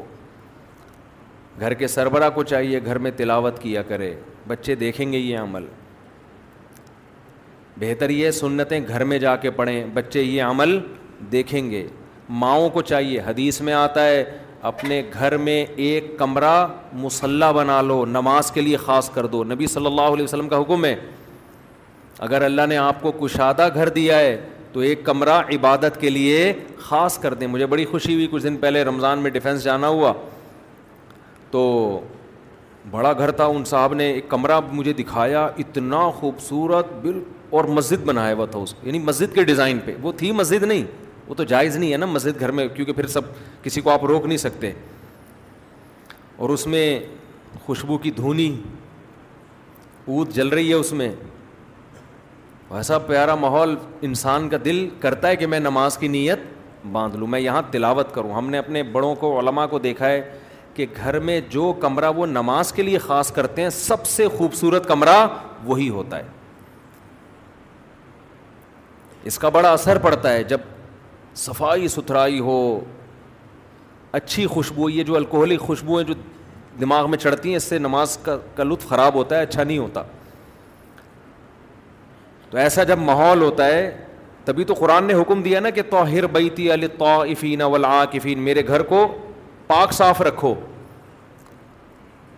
جہاں صفائی ستھرائی تہارت پاکی ہوگی انسان خود بخود عبادت کی طرف مائل ہوتا ہے تو کوشش کریں اپنے گھر میں ایسا کمرہ بنائیں جہاں آپ جس کمرے کو نماز کے لیے عبادت کے لیے خاص کر دیں اس پہ ایک مسلح ڈال دیں یہ اللہ اللہ کرنے کا کمرہ بچوں کو بتا دیں یہ اللہ اللہ کرنے کی جگہ ہے سمجھتے ہیں کہ نہیں سمجھتے اور اگر اللہ نے گنجائش نہیں دی ہے گھر چھوٹا ہے دو کمرے ہیں اب ایک کو اللہ اللہ کرنے والا کمرہ بنا دیں گے تو بچے کہاں بیٹھیں گے تو ایک چھوٹی سی جگہ کارنر میں کھینچ لیں بھائی کیا خیال ہے ہمارے حضرت رحمہ اللہ تعالیٰ کا ایک کم ان کے گھر میں بھی زیادہ کمرے نہیں تھے تو انہوں نے ایک تخت کے جو ہے نا اس کے اوپر ایک مسلح لا کے رکھا ہوا تھا وہی نماز ہوتی تھی ان کی جگہ خاص کر لینی چاہیے اطائبون العابدون الحامدون اللہ نے فرمایا ہمارے نیک بندوں کی ایک صفت یہ ہے کہ اللہ کی تعریفیں بہت کرتے ہیں وہ بات بات پہ اللہ کی تعریف پہلے آپ کو پتہ ہے جب بھی کسی غریب سے غریب آدمی سے بھی آپ خیریت پوچھتے تھے وہ کہتے تھے اللہ کا بہت فضل ہے یہ اللہ کی تعریف ہو رہی ہے نا پھر بعد میں اپنے دکھڑے بھی سناتا تھا کہ جیب کٹ گئی یہ ہو گیا وغیرہ وغیرہ شروع میں کیا بھائی اللہ کا بہت فضل اب آہستہ آہستہ یہ رواج آتا جا رہا ہے بات ہی شکایتوں سے شروع اور بھائی کیسے حالات چل رہے ہیں اب کیا کریں سمجھ رہے ہیں نا چھوڑا ہے بچے میں ہیں بس مرے نہیں بس یہ شکر کرو ڈپریشن سے میرا تو دماغ کی رکھ پڑ جائے یہ باتیں چل رہی ہوتی ہیں تو اللہ کہتے ہیں ہمارے نیک بندے الحامدون اللہ کی تعریف بہت زیادہ کرتے ہیں پانی پینے کے بعد الحمد للہ تمام تعریفیں اللہ کے لیے کھانا کھانے کے بعد الحمد للہ ہلدی خدا کی قسم کھانا کھانے میں وہ مزہ نہیں ہے جو کھانے کے بعد اس دعا میں اللہ نے لذت رکھی ہے تمام تعریفیں دیکھو غیر مسلم کھاتا ہے آپ کو تھینک یو کہے گا بنانے والے کا شکر ادا نہیں کرے گا وہ برگر کھائے گا جس نے کھلایا اس کو تھینک یو کہہ دے گا حالانکہ پیسے بھی دے رہا ہے اس کو تھینک یو کی ضرورت ہی نہیں ہے وہ بھی اس کو تھینک یو اور یہ بھی اس کو تھینک یو تھینک یو کا تبادلہ ہو رہا ہے اس نے پیسے دیے کوئی احسان نہیں کیا پیسے دے دیے نا بدلا دے دیا احسان کا اور اس نے پیسوں کے بدلے میں اس کو برگر دے دیا تھینک یو بنتا ہے پھر بھی تکلف میں تھینک یو اور جس کا بنتا ہے تھینک یو اس کا کوئی تذکرہ غیر مسلم کی زبان پہ نہیں ہوتا ماں کان الکم ان تم بھی تو شجا رہا قرآن کہتے درختوں کو تمہارے ہاتھوں نے تھوڑی بنایا ہے یہ جو برگر آپ کھا کے برگر جیسے بن رہے ہو یہ گندم تو اللہ نے پیدا کی ہے یہ تو اس نے پیدا کی اپنی طاقت اور قدرت سے ماں کان الکم تمہارے بس میں نہیں تھا وہ پیاز جو اس میں ڈلا ہے وہ اللہ نے پیدا کیا ایک ایک چیز گوشت اللہ نے بنایا ہر چیز مجھے نہیں پتا برگر میں آج کل کیا کیا ڈل رہا ہے جو جو چیزیں ہیں ہو سکتا ہے لوگ اس پہ بھی کمنٹس کرتے ہیں کہ اس کو پورا برگر بھی تین پارٹس بتائے برگر کے جو اہم چیز تھی وہ تو بتا ہی نہیں تو ہمیں بس اتنا سائنسی معلومات برگر کے بارے میں پتا ہے کہ برگر کھا کے آدمی کیسا بن جاتا ہے برگر جیسا بن جاتا ہے ایسے دباؤ تو دب جائے گا وہ آرام سے جو پراٹھے کھانے والا ہے اس کو دباؤ گے دبے گا نہیں وہ سمجھ رہے ہیں نا بولے گا آگے سے وہ کہ کیوں دبا رہا ہے بھائی تو صحیح ہے نا تو ماں کان من تم رہا اللہ کہتے ہیں یہ میرا شکر نہیں ادا کرتے تو مسلمان جب کھانا کھاتا ہے تو مسلمان کو کھانے میں وہ مزہ نہیں آتا جو یہ دعا میں آتا ہے الحمد للہ تمام تعریفیں اس اللہ کے لیے ہیں اطعمنا جس نے ہمیں کھلایا وسقانا اور جس نے ہمیں پلایا اور سب سے مزے کی بات یہ کھلاتا تو کافروں کو بھی ہے جو اس کا شکر ادا نہیں کرتے ہمیں یہ دعا پڑھنے کی توفیق دی شکر کی وجہ مسلمین ہمیں اس نے فرما بردار بنا دیا مسلم بنا دیا کہ آج اس کی نعمت کھا کے اس کا شکر ادا کر رہے ہیں یہ اس سے بڑا احسان ہے اس کا کتنا مزہ دیکھو نبی صلی اللہ علیہ وسلم جب روزہ افطار کرتے رہا آپ یہ دعا کرتے یہ بھی اللہ کی تعریف ہے ایسی خاندانی دعا ہے ایسی خاندانی دعا وما پیاس چلی گئی یہ کس کا شکر ہو رہا ہے اللہ کا میرے رب نے میری پیاس دور کر دی وب العروق تل اور رگیں تر ہو گئی وہ سب تل ان شاء اللہ اور اللہ نے چاہا تو روزے کا اجر اعمال میں لکھ دیا گیا یعنی مزے ہی مزے ہیں نا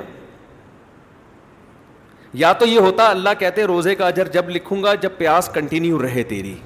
یہ بجھانے کی تجھے اجازت نہیں ہے پھر روزے کا اجر لکھوں گا ابھی تو تو نے کھا لیا نا اب کیا اب تو مزے ہو گئے نا تیرے بلکہ روزے دار کو جو کھانے میں مزہ آتا ہے وہ تو عام آدمی کو آتا بھی نہیں ہے لسائم فرحتان حدیث میں آتا ہے روزے دار کے لیے دو خوشیاں ہیں ایک خوشی عند الافطار افطار جب وہ کیا کرتا ہے افطار اور ایک خوشی قیامت میں جب اجر ملے گا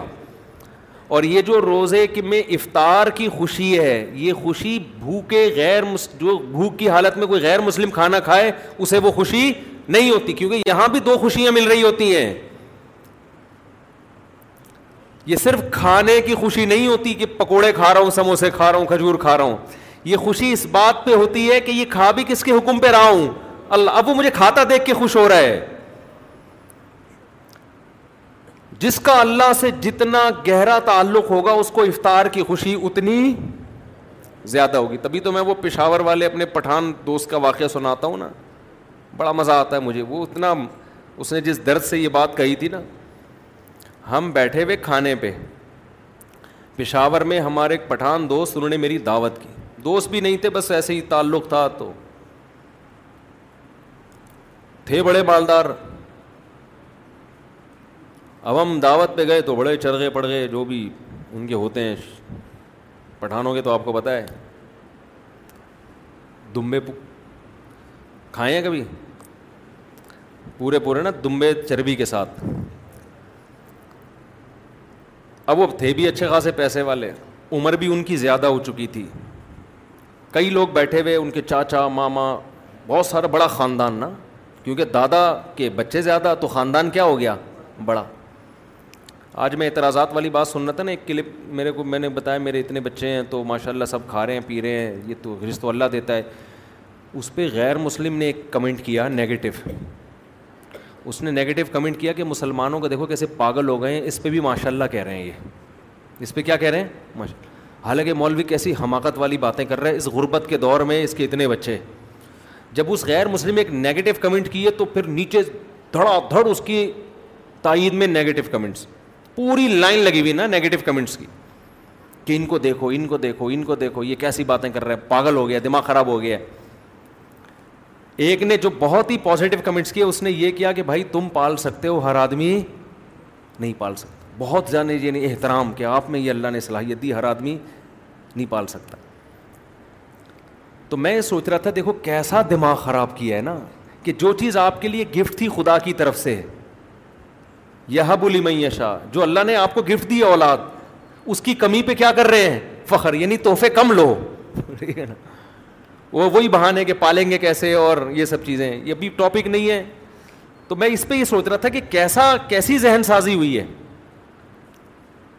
تو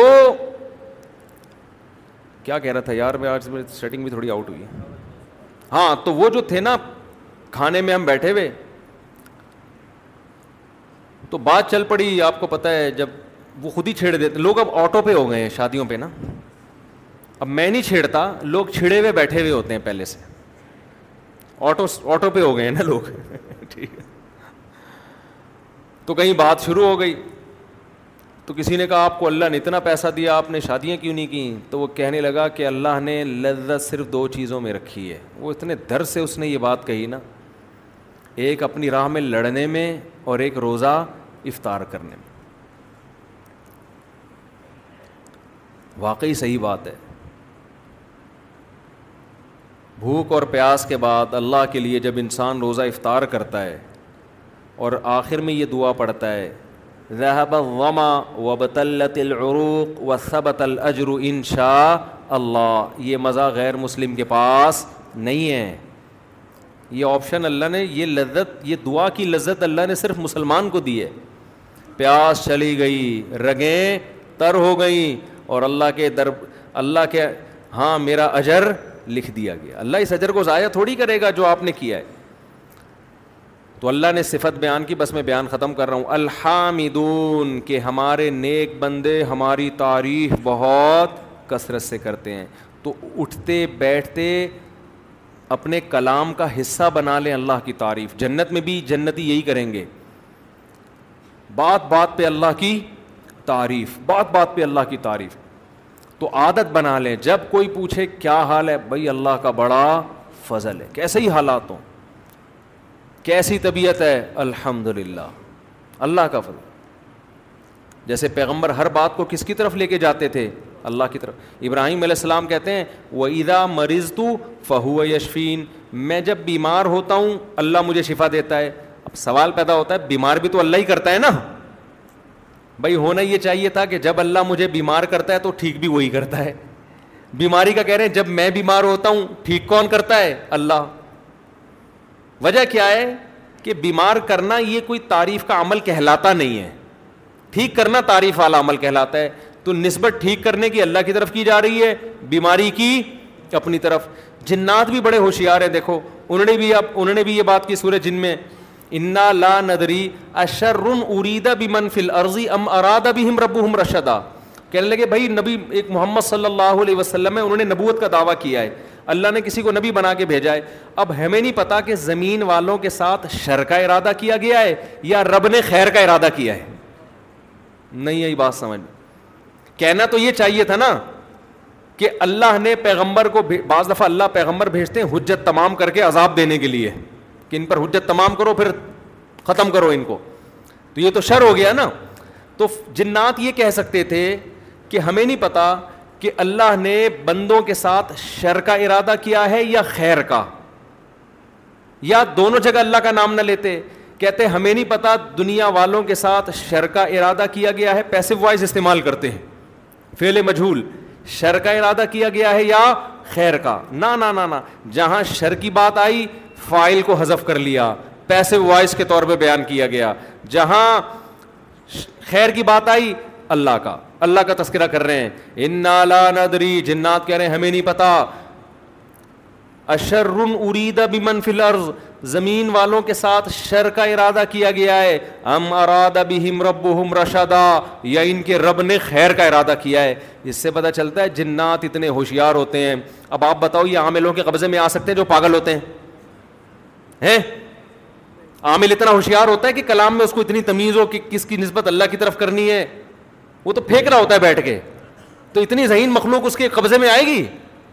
یہ تو بے وقوف لوگ عاملوں پر ایمان لے کر آتے ہیں تو جنات قبضے میں نہیں آتے ہیں ایسی بیکار باتیں یہ اللہ تعالیٰ سمجھنے کی عمل کی توفیق عطا فرمائے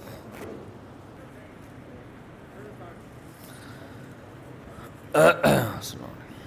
یہ جو آج میں نے بیان کیا نا وہ اعتراض کیا تھا مندر چلے گئے مزاروں پہ نہیں جاتے تو مندر عبادت کے لیے تھوڑی گئے ہیں بھائی آپ تو مزاروں پہ ان سے مانگنے کے لیے لوگ جاتے ہیں تو مندر میں گیا کیوں تھا اس لیے گیا تھا انڈیا کے ہندوؤں کو میسج دینے کے لیے کہ یہاں اتنے غیرت مند مسلمان ہیں قلات میں اور صدیوں سے مندر آباد ہے اور ہندو بڑے مزے سے رہ رہے ہیں یہ میسج دینے کے لیے گیا تھا اور مندر کے اندر جا کے جو مندر میں بیٹھے ہوئے ہندو تھے ان سے انٹرویو لینے کا مقصد بھی یہ تھا کہ آپ بتاؤ آپ یہاں امن اور شانتی کے ساتھ ہو یا نہیں ہو تو انہوں نے بتایا کہ ہم یہاں بہت سکون میں مسلمان ہمیں کبھی بھی تنگ نہیں کرتے تو یہ میسج انڈیا کے ہندوؤں کو دینا تھا کہ پاکستان میں ہندوؤں کے مندر محفوظ ہیں ہر طرح سے مندروں کی حفاظت ہو رہی ہے ہندو بڑے آرام سے مندروں میں جاتے ہیں کوئی انہیں چھیڑ چھاڑ نہیں کرتا صدیوں سے آباد ہیں تو یہ میسج کہ کیونکہ بعض دفعہ میڈیا پروپیگنڈا کرتا ہے نا غلط میسج دیتا ہے تو اس لیے گیا تھا میں کوئی عبادت کرنے کے لیے نہیں گیا تھا اچھا بھائی کیا شوال کے چھ چھ روزے رکھنا جائز ہیں جی سنت ہے صحیح مسلم کی حدیث ہے آپ صلی اللہ علیہ وسلم نے فرمایا حدیث کا مفہوم ہے پورے سال کے روزوں کے برابر ہے رمضان کے بعد جو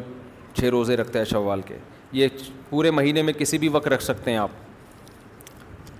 لگاتار رکھنا ضروری نہیں ہے پورے مہینے میں چھ کمپلیٹ کر لیں اچھا اس میں یہ ضرور ہے کہ چھ روزوں میں قضا کے رمضان کی نیت نہیں ہو سکتی بعض خواتین کے روزے رہ جاتے ہیں نا یام کی وجہ سے تو کہتی ان چھ روزے ہم قضا شوال میں رکھ لیں گے تو نفل بھی ہو جائیں گے ایسا نہیں ہوتا یا تو قضا ہوں گے یا نفل ہوگا تو جو روزے جن کا کوئی سبب ہوتا ہے ان میں دو نیتیں ٹھیک نہیں ہوتیں البتہ سبب اگر متحد ہے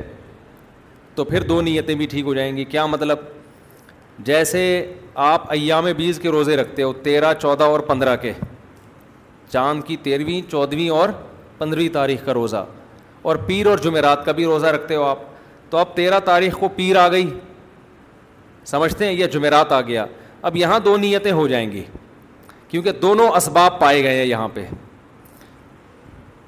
پیر والا دن بھی پایا گیا اور ایام بیس والا بھی اب یہ دونوں الگ نہیں ہو سکتے کیونکہ آپ کہیں گے میں آج پیر کی نیت کرتا ہوں ایام بیس کی بعد میں کروں گا تو وہ تو دن چلا جائے گا نا ایام بیس کا تو یہاں دو نیتیں جائز ہیں جیسے دس محرم کا روزہ آپ نے رکھا وہ پیر کا بھی روزہ تھا ایام بیس بھی تھا تو اس میں تین نیتیں جائز ہو جائیں گی دس محرم کی بھی اور ایام بیس کی بھی اور پیر یا جمعرات کی بھی وہاں تینوں جائز ہیں اچھا بھائی جنوبی وزیرستان اور افغانستان میں اس سال اٹھائیس روزوں کا رمضان ہوا کے پی کے اور عمان میں انتیس روزوں کا جبکہ پاکستان اور باقی ممالک میں تیس روزوں کا رمضان ہوا ایسا کیوں اور باقی ماں میں اس طرح کی غلطی یا اختلاف کیوں نہیں ہوتا بھائی میں پشاور کے بارے میں بیان کئی دفعہ ریکارڈ کرانے کا سوچتا ہوں مگر پشاور سے دشمنی نہیں مول لینا چاہتا میں سمجھتے ہو پشاور ہمارا آنا جانا ہوتا بھی ہے ہمارے ایک سسرال بھی پٹھان ہے تو ایسی بات کرو ہی نہیں جو بعد میں افورڈ نہ کر سکو تو ورنہ وہ طریقہ بالکل بھی ٹھیک اب کر دیے بات تو حقیقت یہی ہے کہ انیس سو چون میں حضرت مفتی رشید احمد صاحب رحمہ اللہ حضرت مفتی محمد شفیع صاحب اور ملک کے بڑے بڑے علماء جمع ہوئے تھے اور یہ تحریر آج بھی موجود ہے کہ یہ جو پشاور یا ان علاقوں میں چاند کا اعلان کیا جاتا ہے یہ غلط ہے دیکھیں کچھ چیزیں بدی ہی ہوتی ہیں میں اپنے پشاور والے بھائیوں سے ریکویسٹ کے طور پہ کہوں گا اگر میں غلط ہوں تو آپ کہتے ہیں بھائی مفتی صاحب غلط کہہ رہے ہیں بس اس سے زیادہ مخالفت نہ کریں صحیح ہے نا اس سے زیادہ نہیں کہ پشاور میں داخلے پر پابندی لگا دیں پتھراؤ کریں بھائی یہ کیوں غلط باتیں کر رہا ہے ایسا نہیں آپ بول دو بھائی مفتی صاحب سے غلطی ہوئی ہے بس اتنا تو اپنی رائے دینے کا تو حق ہے نا ہمیں اور یہ کوئی پٹھان پنجابی سرائی کی مہاجر مسئلہ نہیں ہے یہاں جو اس تحریر پہ جو دستخط ہیں وہ پٹھان علماء کے بھی ہیں ہمارے اساتذہ میں پٹھان علماء بھی ہیں وہ بھی پشاور کے چاند کو غلط کہتے ہیں کہ جو چاند کا ایک دن پہلے اعلان ہو جاتا ہے غلط ہے اور بڑے بڑے ماہر فلکیات ہیں بڑے بڑے مفتیان کے نام ہیں وہیں کے پی کے سے پڑھے بھی وہیں سے ہیں تو یہ کوئی قوم پرستی کا مسئلہ نہ بنا لیا جائے اس کو تو کہ بھائی کراچی والے چونکہ یہ قوم کے ہیں تو وہ پشاور والے کے چاند کی کوئی قوم نہیں ہوتی ٹھیک ہے نا وہ اگر ہے تو سب کے لیے ہے نہیں ہے تو کسی کے لیے بھی نہیں تو ہم نے خود بھی تجربہ کیا ہے کہ چند سال پہلے ہم نے خود بھی اپنے لوگ بٹھائے پہاڑوں پہ وزیرستان پہ بھی بٹھائے پورا نیٹ ورک بنایا کہ یار کہیں چاند نظر آئے تو بتاؤ کسی کو کبھی بھی نظر نہیں آیا لیکن پھر اعلان ہو جاتے ایک سو تیس افراد نے گواہی دی ایک سو ساٹھ افراد نے گواہی دی لوگ کہتے ہیں اتنے سارے افراد جب گواہی دے رہے ہیں تو ہم گواہی کے مکلف ہیں چاند ہو یا نہ ہو ہم تو گواہی کو دیکھیں گے تو دیکھیں اصولی بات ہے کہ شریعت میں علل اطلاق گواہی نہ شریعت میں قبول ہے نہ دنیا کے کسی قانون میں ہمیشہ گواہوں کو پرکھا جاتا ہے ہمیشہ گواہوں کو کہ ان کی بات میں کتنی صداقت ہے بغیر پرکھے دنیا میں کوئی بھی نہیں ہے کہ دو آدمی جا کے چار آدمی گواہی دے دیں جی اس نے اس کا موبائل چرایا ہے عدالت جرح کرے گی عدالت ان سے کراس کوشچن پوچھے گی کہ اچھا یہ بتاؤ ایک گواہ کو الگ لے کر آئے گی بتاؤ کہاں کب چرایا تم نے دیکھا وہ کہے گا ہاں میں نے دیکھا ہے کتنے بجے چرایا وہ کہہ رہا ہے میں نے رات بارہ بجے دیکھا چرایا ہے دوسرے گواہ کو لے کر آئے گی تم بتاؤ کتنے بجے چرایا وہ کہے گا میں نے دوپہر تین بجے دیکھا چرا رہا تھا تو اس طرح کے گواہ اگر تین کیا تین چار کیا چار ہزار بھی ہوں گے عدالت ان کی گواہی کو ریجیکٹ کر دے گی کہ یار ان کے تو بیانات میں تضاد ہے اب دیکھو فلکیات کی روح سے ہم یہ نہیں کہتے فلکیات کی وجہ سے چاند کا اعلان ہوگا اعلان تو دیکھنے پر ہی ہوگا لیکن فلکیات کا علم یہ بتا دے گا کہ یہ دیکھنا ممکن بھی ہے کہ نہیں ہے مثال کے طور پر ہم نقشوں میں دیکھتے ہیں غروب آفتاب کا ٹائم سورج غروب ہونے کا ٹائم لکھا ہوتا ہے نا اس پہ ہم روزہ افطار کرتے ہیں نبی کے دور میں یہ ٹائم نہیں ہوتا تھا لوگ دیکھتے تھے کہ سورج غروب ہو گیا تو حضرت بلال اذان دے دیتے تھے لوگ افطار کر لیتے تھے اب کیا ہے کہ فلکیات کا علم نے ترقی کی اب ہمیں پہلے سے پتہ ہوتا ہے کیلکولیشن کر کے بتاتے ہیں بھائی کراچی میں سات بج کے پانچ منٹ پر سورج غروب ہوگا فلکیات کے علم سے ہمیں یہ اندازہ ہو جاتا ہے سمجھتے ہیں نا اب کوئی بندہ چھ بجے دس آدمی آ کے ہمیں کہیں چھ بجے کہ خدا کی قسم سورج ہم نے اپنی آنکھوں سے غروب ہوتا ہوا دیکھا ہے تو جو فلکیات کی تھوڑی بہت بھی الف بے جانتا ہوگا وہ قسم اٹھا کے کہہ سکے گا کہ یہ جھوٹ بول رہے ہیں کیونکہ سورج غروب ہونے کا ٹائم جو کیلکولیٹ کیا ہے وہ سات بج کے پانچ منٹ یہ ہو ہی نہیں سکتا تو فلکیات کی روح سے یہ پتہ چل جاتا ہے کہ چاند پیدا بھی ہوا تھا کہ نہیں ہوا تھا پیدا ہوا تھا تو دیکھنے کے قابل تھا یا نہیں تھا دیکھو تین اسٹیپ ہوتے ہیں جو فلکیات کی کیلکولیشن سے پتہ چلتے ہیں ایک اسٹیپ ایک بعض دفعہ تو یہ پتہ چل جاتا ہے کہ چاند کا نظر آنا ممکن ہے ہی نہیں کیونکہ سورج غروب ہونے سے پہلے چاند غائب ہو چکا ہوگا اور یہ اتنی پکی کیلکولیشن ہوتی ہے اتنی پکی کہ اس میں غلطی کا امکان نہیں ہوتا ساری دنیا میں کسی سے بھی پوچھو گے امریکہ بھی فون کرو گے وہ بھی وہاں کا بھی فلکیات کا ماہر کہے گا بھائی ہے ہی نہیں ناممکن ہے ایک اسٹیپ یہ ہوتا ہے کہ فلکیات کی روح سے یہ یقین ہوتا ہے کہ چاند لازمی نظر آئے گا یہ بھی ہوتا ہے اس میں تو دیکھے پوری دنیا دیکھے گی اس کو یا پورا ملک دیکھے گا یا پورا پشاور دیکھے گا ایک اسٹیپ یہ ہوتا ہے کہ ماہر فلکیات یہ کہتے ہیں کہ اتنا باریک ہوگا تھوڑی دیر کے لیے ہوگا ممکن ہے نظر آ جائے ممکن ہے نظر نہ آئے ایسے اسٹیپ پہ آپ یہ کہہ سکتے ہیں کہ ایک سو تیس آدمیوں نے گواہی دی ہے تو یار شاید نظر آ گیا ہو سمجھ رہے ہیں یہاں یہ ممکن ہوتا ہے لیکن اس میں بھی یہ ہے کہ ان سے پوچھا جائے گا کہاں دیکھا ہے وہ ایسی لوکیشن بتا رہے ہیں یا ایسا زاویہ بتا رہے ہیں کہ وہاں ممکن ہے ہی نہیں تو وہاں بھی گواہی کیا کی جائے گی رد کی جائے گی تو الل اطلاق دنیا میں کہیں بھی نہیں ہے اب ہوتا یہ ہے کہ میں پشاور کے بھائیوں سے ایک سوال پوچھتا ہوں کہ دیکھو میرے بھی شاگرد ہیں پشاور میں بہت زیادہ رہتے ہیں بہت سے علماء ہیں جو پشاور کے ہم نے ان سے پڑھا ہے ہم سب سے ایک سوال کرتے ہیں کہ تیس چالیس سالوں میں کھلی آنکھوں آپ نے کبھی دیکھا چاند کہ آدھا پشاور دیکھ رہا ہو ہے بھائی سب دیکھ رہے ہو وہی نظر آ گیا وہی نظر آ گیا یہ کیا بات ہے دیکھو کراچی میں ایسا ہوتا ہے کبھی ہمیں نظر نہیں آتا ہلال کمیٹی اعلان کرتی ہے بھائی چند لوگوں کو نظر آئے ہم مان لیتے ہیں لیکن کبھی ایسا بھی ہوتا ہے کہ سب دیکھ رہے ہوتے ہیں لیکن پشاور میں ایسا نہیں ہوتا جب بھی عید کا چاند ہوگا ایک سو تیس یا دو سو آدمی ہی دیکھیں گے پورا پشاور نہیں دیکھتا کبھی بھی تو یہ تو بہت بڑا فالٹ ہے چاند تو کبھی ساری دنیا کو نظر آتا ہے کبھی تھوڑے سے لوگوں کو نظر آتا ہے یہ کیسی بات ہے دوسری بات میں نے بارہا خود میں ممبر پہ بیٹھ کے دیکھو جھوٹ نہیں بولوں گا بہت مشکل ہوتا ہے ممبر پہ بیٹھ کے جھوٹ بولنا ہم نے بارہا خود یہ مشاہدہ کیا ہے میں نے فون کر کے یعنی لوگوں سے معلومات حاصل آپ خود دیکھ لیں وہاں پہ میری بات پہ نہ جائیں کہ عید والے دن بھی چاند نظر نہیں آیا سمجھ رہے عید والے دن بھی کھلی آنکھوں چاند نظر نہیں آیا ہمیشہ ایسا نہیں ہوتا لیکن بعض دفعہ ایسا ہوتا ہے حالانکہ تیس کا چاند تو لازمی موٹا ہوتا ہے ساری دنیا دیکھتی ہے اگر اس وقت بھی چند لوگوں کو نظر آ رہا ہے تو یہ واضح علامت ہے کہ بھائی پہلے دن چاند دیکھنے میں آپ سے بہت بڑی مسٹیک ہوئی ہے اور یہ کئی سالوں سے چلا آ رہا ہے سسٹم یہ پھر محرم میں نہیں اختلاف ہوتا یکم محرم ہمارے ساتھ یکم ربیع الاول ہمارے ساتھ سفر ہمارے ساتھ شابان ہمارے ساتھ اب آپ مجھے بتاؤ ہمارے ساتھ شابان چلتے چلتے جب آپ اٹھائیس تاریخ کو پہنچے ہمارے ساتھ تو آپ کے لیے تو چاند دیکھنا جائز ہی نہیں تھا میں سمجھا پا رہا ہوں اپنی بات اٹھائیس کے بعد آپ نے کیسے دیکھ لیا چاند آپ کے ہاں جو اخبار چھپا اس میں بھی اٹھائیس شابان ہمارے ہاں جو اخبار چھپا اس میں بھی اٹھائیس شابان وزیرستان میں جو اخبار نکل رہا ہے اس میں بھی کیا لکھا ہوا ہے اٹھائیس شابان اس کے بعد اعلان ہو جاتا ہے کل رمضان ہے حالانکہ دنیا میں کہیں بھی اٹھائیس کا مہینہ نہیں ہوتا یہ بڑے بڑے فالٹ ہیں تو اس لیے بالکل تعصب سے بالا تر ہو کر بالکل نیوٹرل ہو کے آپ غور کیا کریں تو آپ کو پتہ چلے گا بھائی یہ اختلاف خواہ کا بنایا ہوا اختلاف ہے اگر تھوڑا سنجیدگی سے غور کریں اور ہلال کمیٹی پہ خام خامخواہ کے الزام لگانا کہ یہ چاند کھا یہ کھا جاتے ہیں اگر روزہ کھا جاتے ہیں تو پھر روزہ رکھتے کیوں ہیں تیس روزے کیوں کر لیے اور پھر روزہ اتنی اہم عبادت ہے اگر تیس کے دن عید نہیں تھی روزہ تھا اب دیکھو یہاں پشاور میں انتیس روزے ہوئے ہیں تیسویں دن پشاور والوں نے عید منائی ہے میں پشاور والوں سے کہتا ہوں جو میرا بیان سن رہے ہیں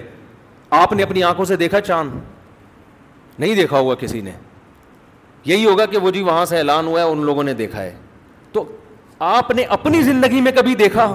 اس سے بڑا سوال جو بھی بیان سن رہے ہیں نا وہ اپنے ضمیر پہ ہاتھ رکھ کے کہیں کسی کی نہ سنے ہو سکتا ہے میرا بیان سن کے کوئی آ جائے کہ میں نے دیکھا ہے میں نے دیکھا میرا جو بیان سن رہا ہے وہ اپنے بارے میں کہ میں نے خود دیکھا ہے کبھی وہ کہے گا میں نے خود کبھی بھی نہیں دیکھا تو یار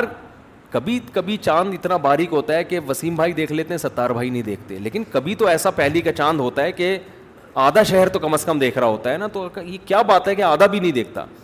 اور بعض دفعہ اگلے دن بھی نظر نہیں آ رہا ہوتا اس کا مطلب بھائی سسٹم میں کوئی فالٹ ہے اور سب سے بڑی بات یہ ان دلائل کو رکھیں ایک طرف جب ایک کنٹری میں آپ رہتے ہیں تو شریعت کا حکم ہے اول العطی اللہ و عطی الرسول و اول الامر کم اے ایمان والو اللہ اس کے رسول اور اول الامر کی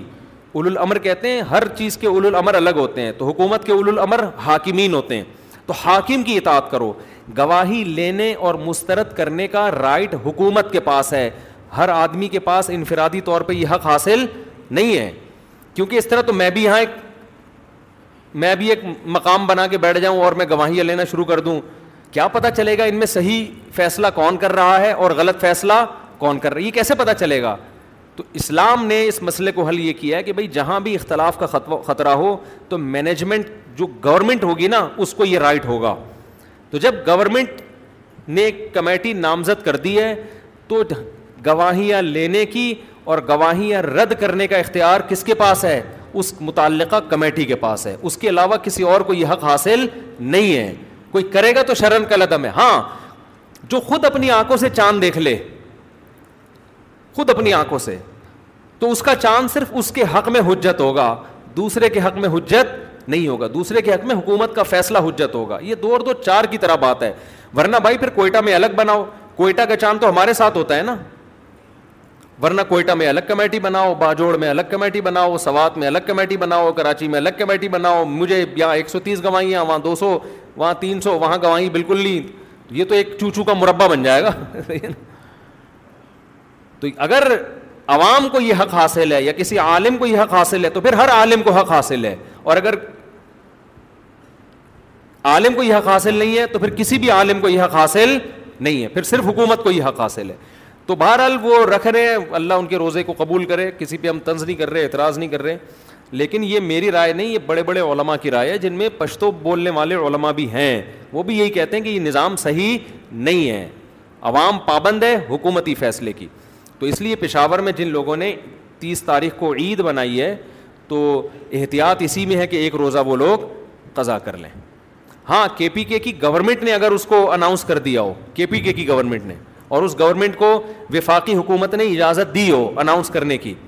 وفاقی حکومت کی طرف سے پرمیشن نہیں ہے پھر نہیں وفاقی حکومت نے اجازت دی ہو کہ بھائی کے پی کے کی گورنمنٹ اپنے طور پہ اعلان کر سکتی ہے اگر گورنمنٹ لیول پر اعلان ہوا تو پھر ٹھیک ہے اگر یہ اعلان کے پی کے کی گورنمنٹ لیول پر نہیں ہوا ہے کسی نجی کمیٹی نے اعلان کیا تھا عید کا تو ٹھیک ہے آپ نے عید منا لی اب جو ہو گیا وہ ہو گیا لیکن احتیاط اسی میں ہے کہ آپ ایک روزہ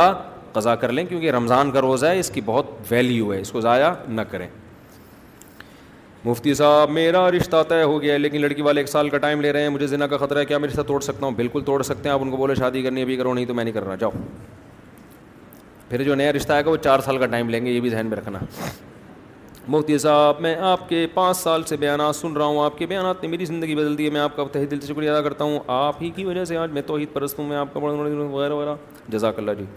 مفتی صاحب میرے بھائیوں کے عقیدے صحیح نہیں ہیں وہ بات میں یا علی مدد کہتے ہیں توحید پر میں توحید پر ہوں وہ اللہ سے مدد مانگنے میں شرک کرتے ہیں میں ان کے ساتھ تعلق رکھنا کیسا ہے ان کو محبت سے سمجھائیں باقی نہیں مانتے تو چھوڑ دیں اپنے حال پہ مزاج ہوتا ہے بعض لوگوں کا بعض لوگ مزاج کے بدعتی ہوتے ہیں بعض لوگ مزاج کے مشرق ہوتے ہیں ان کو بدعتیں پسند ہوتی ہیں کہ یار یہ بھی کچھ چیز یہ بھی چیز یہ بھی چیز کھینچا تانی کر کے نہ نکالتے رہتے ہیں ان کو مزہ آتا ہے اس چیز میں اور بعض مزاج کے شرکیہ مشرق ہوتے ہیں اور بعض مزاج کے توحیدی ہوتے ہیں ان کو توحید سننے میں مزہ آتا ہے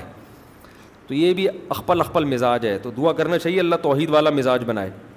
مفتی صاحب میں نے قبرستانوں میں کئی بار دیکھا ہے کہ لوگ قبروں پر تلاوت کرتے ہیں بلند آواز میں اور پھول پانی میں ڈالتے ہیں جائز ہے نہیں جائز نہیں ہے یہ تلاوت تو کہیں سے بھی کی جا سکتی ہے پبلک لمیٹڈ ادارے کمپنی پر حکومت کی طرف سے لازم ہوتا ہے کہ وہ اپنے مالی سال کے منافع میں سے پانچ فیصد اپنے ملازم کو ادا کرے حکومت کی طرف سے لازم ہے کہ یہ رقم سال کے اختتام ہونے کے بعد اور آڈٹ مکمل ہونے کے بعد فوراً ادا کی جائے گی رقم ادا کرنے میں تاخیر پر حکومت اس رقم پر مخصوص جرمانہ لگاتی یاد رہی جرمانہ پہلے سے جرمانہ یہ جرمانہ کمپاؤنڈ انٹرسٹ کی شکل میں لگتا ہے عام طور پر کہ بھائی پورے پورے اتنے لمبے خطوط نہ لکھا کرو یہ تو تھوڑا سا ٹائم ہوتا ہے پورا صفحہ باقی ہے مختصر سوال پوچھو نا یہ تو پھر ایسے لمبے سوال کے لیے پورا دار ہے یہاں میں نے نمبر دیا ہوا ہے ان سے رابطہ کر کے جمع کرا دیں ریٹرن میں جواب مل جائے گا کیا سید سے شادی کر سکتے ہیں کیوں نہیں اگر سیدوں سے شادی نہ ہوئی تو تو سید آج زندہ ہوتے موجود ہوتے سیدوں سے شادیاں ہوئی ہیں تو مزید سید پیدا ہوئے ہیں بالکل کر سکتے ہیں ان کا مقصد یہ ہوتا ہے کہ سید لڑکی غیر سید سے کر سکتی ہے تو باپ کی اجازت سے کر سکتی ہے اگر اور اگر سید اس کے جوڑ کا نہیں ہے بالفرض بے دین ہے تو پھر غیر سید جو دیندار ہے وہ اس سید سے بہتر ہے سوال کیا زکوٰۃ کی کی رقم سگے بھائی کو دی جا سکتی ہے کیوں نہیں بھائی ڈبل ثواب ہے زکوٰۃ کی رقم سگے بھائی کو دینا سوتیلے تو آج کل ہوتے نہیں ہیں مارکیٹ میں تو سگے لگانے کی ضرورت کیا ہے ایسے کہہ رہے ہیں جیسے ابا نے چار شادیاں کی ہیں کچھ سگے ہیں کچھ سوتیلے ہیں تو سوتیلے ووتیلے آج کل مارکیٹ میں ہوتے نہیں ہیں یہ once upon a time کیا زکوٰۃ کی رقم کسی رشتہ دار کو بیٹی کی شادی پر دی جا سکتی ہے نہیں مالک بنانا ضروری ہے چاہے وہ اب شادی پہ خرچ کرے آپ اس کو دے دیں رقم کہ بھائی یہ اپنی شادی پہ خرچ کر لو یہ بچے کی شادی پہ خرچ کر لو دے اس کو دیں مالک بنائیں یا سامان وغیرہ خرید کے دے دیں اس کو مفتی صاحب سپلائی کرتا تھا ہر سال پارٹی کی رضامندی سے رکاوت میں نہیں بہت سے دکاندار مال فروخت کر کے رقم کھا جاتے ہیں اور کافی اس میں دیکھو جو رقم آپ نے لوگوں کو دی ہے اور ملنے کی اب امید نہیں ہے تو اس رقم پہ زکوٰۃ لازم نہیں ہے سمجھتے ہو امید نہیں ہے ملنے کی لیکن بعد میں مل گئی تو دو قول ہیں اس میں بعض فقہ کہتے ہیں کہ اب جب مل جائے گی تو زکوٰۃ دینی پڑے گی اور بعض کہتے ہیں نہیں جب ایک دفعہ ساخت ہو گئی تو بس ہو گئی وہ تو دونوں قول ہیں ایک میں گنجائش ہے اور ایک میں احتیاط ہے اور کوئی سوال آپ میں سے کسی نے پوچھنا ہو تو پوچھ لیں کیا نماز ہاں تو ٹھیک ہے مقابلہ اچھا ہے ہم تو بچپن میں مقابلے کرتے تھے راتوں کو عبادت کے تو نے کتنی رکتیں پڑھی وغیرہ تھا چالیس ہم کہتے پچاس پڑھ کے آ رہا ہوں میں بچوں کو تو اسی طرح شوق پیدا ہوتا ہے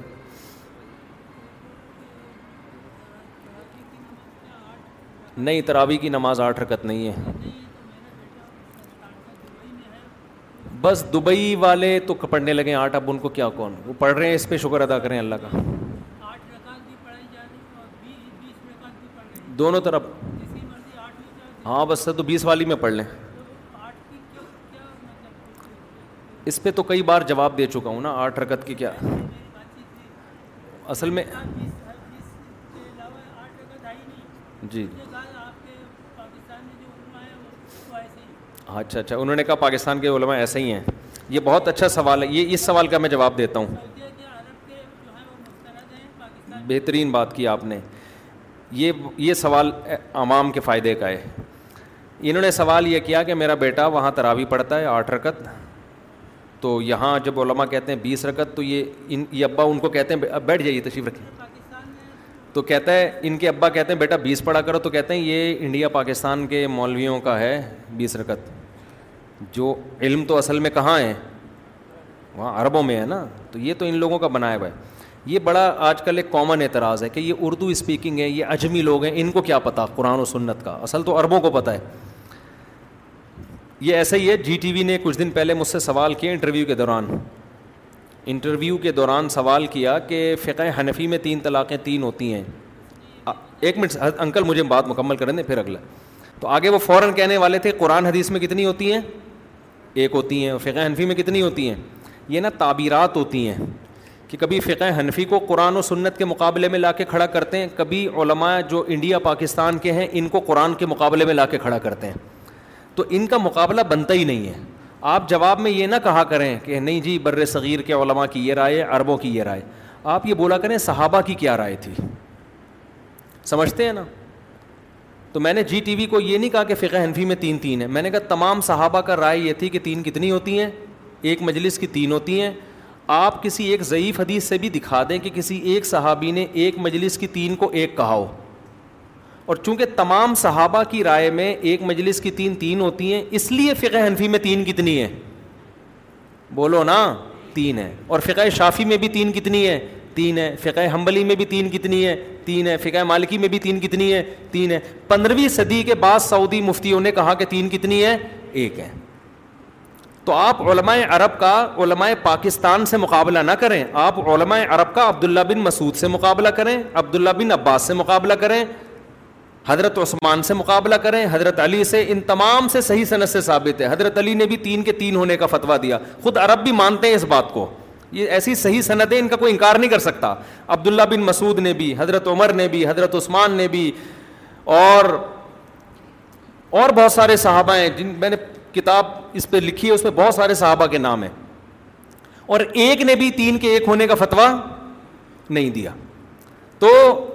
یہی مسئلہ تراوی کا ہے لوگ جب دیکھتے ہیں سعودی عرب میں آٹھ پڑھی جا رہی ہیں ہندیا پاکستان میں بیس پڑی جا رہی ہیں تو مقابلہ کراتے ہیں سعودیہ کے علماء کا پاکستان کے علماء سے حالانکہ سعودیہ میں سارے آٹھ کے قائل ہیں بھی نہیں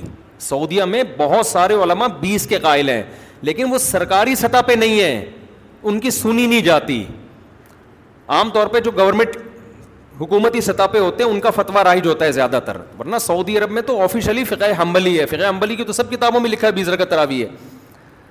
آپ جب ایسی آپ کا بیٹا بھی ایسی بات کریں نا کہ یہ انڈیا پاکستان کے علماء یہ کہتے ہیں اور عرب علماء یہ کہتے ہیں تو ان سے کہو کہ بیٹا انڈیا پاکستان کا عربوں کے ساتھ مقابلہ نہ کراؤ عربوں کا مقابلہ کراؤ صحابہ کے ساتھ سمجھتے ہیں نا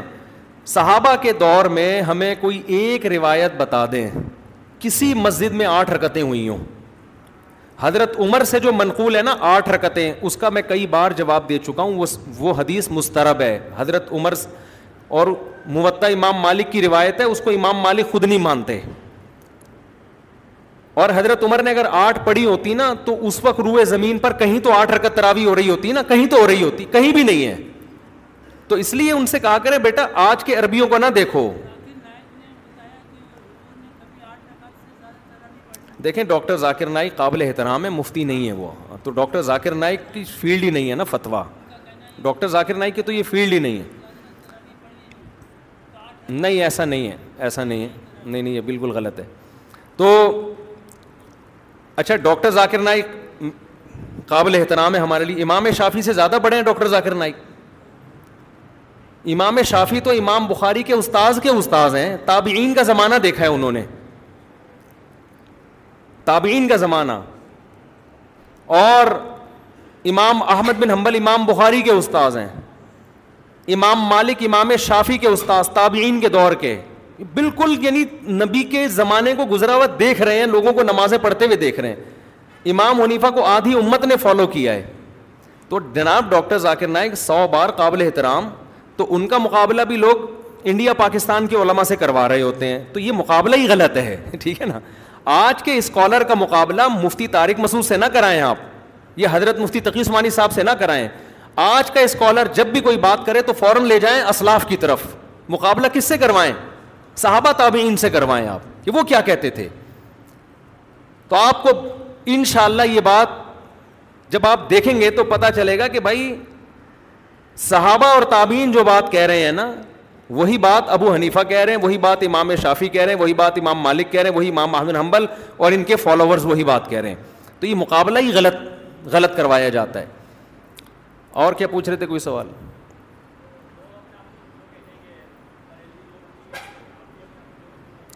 لوگ اپنے آپ کو دیوبندی بریلوی کہتے ہیں تو آپ بھی اپنے آپ کو میں تو اپنے آپ کو کبھی بھی دیوبندی نہیں کہتا میں نے اپنے نام کے ساتھ دیوبندی کا لفظ ہٹایا ہے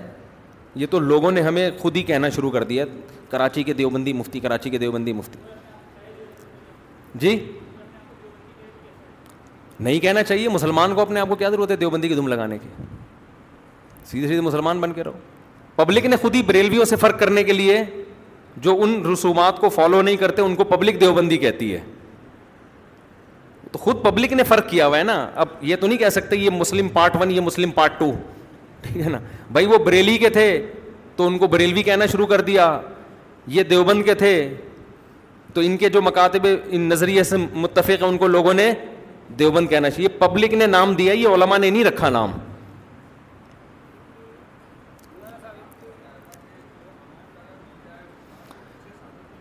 احتیاط اسی میں ہے کہ پچھلے سالوں کی دے دے لیکن نہیں بھی دیتا تو یہ بھی ایک مضبوط قول ہے جی پی فنڈ میں جتنی بھی رقم ملے گی جب ملے گی زکوٰۃ ہوگی اس سے پہلے کوئی زکوٰۃ نہیں ہے اس کے اوپر نہیں وہ سود بھی نہیں ہے سوراب گوٹ پہ دودھ کی دکان ہے پاور ہاؤس پہ اتنا فرق ہے سوراب گوٹ اور پاور ہاؤس میں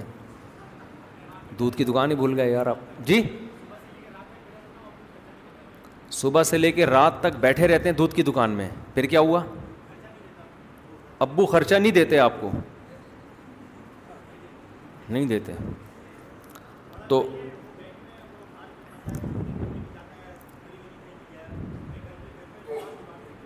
تو وہ ابا پوری دکان دے دیں گے نا آپ کو میرا خیال ہے یہ کیا کہہ رہے ہیں آپ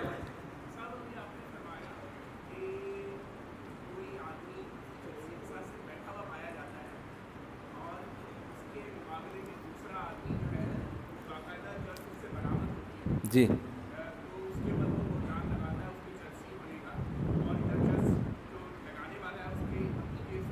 Mm.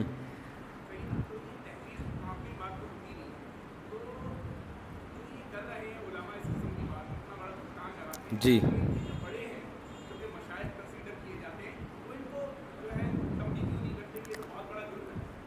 میں جواب دیتا ہوں اس کا اچھا یہ بھائی دیکھو میں آپ کے ابا سے ریکویسٹ کر سکتا ہوں کہ جب بیٹا صبح سے لے کے رات تک بیٹھا ہوا ہے تو تھوڑا سا اس کو بھی کچھ دہی مکھن دے دیں نا تھوڑی سی ریکویسٹ کر دوں گا اور کیا کر سکتے ہیں یہ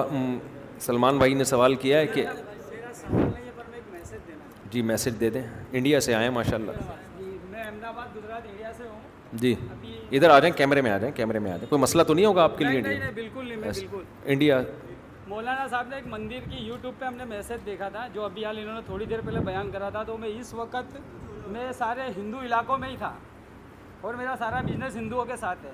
تو میں نے یہاں آ کے ہندوؤں کے اوپر بہت ساری ابھی کلپیں بنائی اور میرے سارے انڈیا کے لوگوں کو میں نے یہاں سے ان کو وائرل بھی کری ہے کہ دیکھو یہاں ہندو کتنا سیف ہے کتنا سینہ تان کے چھاتی تان کے رہتا ہے میں بھی اتنا نہیں سمجھتا تھا اتنا زیادہ یعنی ہندو سیف ہے میں نے وہاں کے ہندوؤں کو بتایا وہ لوگوں نے مجھے میسج کرا کہ پٹھانی میں کرتا کبھی میں لوگ دکھتے ہیں کون ہے بولا سارے ہندو ہے بولے وہاں یہ پہنتے ہیں بولا ہاں یہ پہنتے ہیں اور دوسری بات مولانا ان کی آواز آ رہی ہے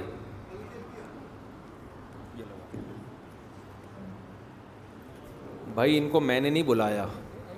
یہ خود آئے ہیں اتفاق سے یہ لوگ سمجھ رہے ہیں کہ مفتی صاحب نے گن پوائنٹ پہ ان کو نا بیان پہ وہ کمنٹری آ رہی تھی نا ففٹی ففٹی میں سلیم اللہ بہترین کھیل کھیل رہا ہے سلیم اللہ وہ کہہ رہے ہیں بھائی کلیم اللہ بھی تو کھیل رہا ہے وہ کہہ رہے ہیں سلیم اللہ بعد میں دیکھا پیچھے بندوق رکھی ہوئی ہے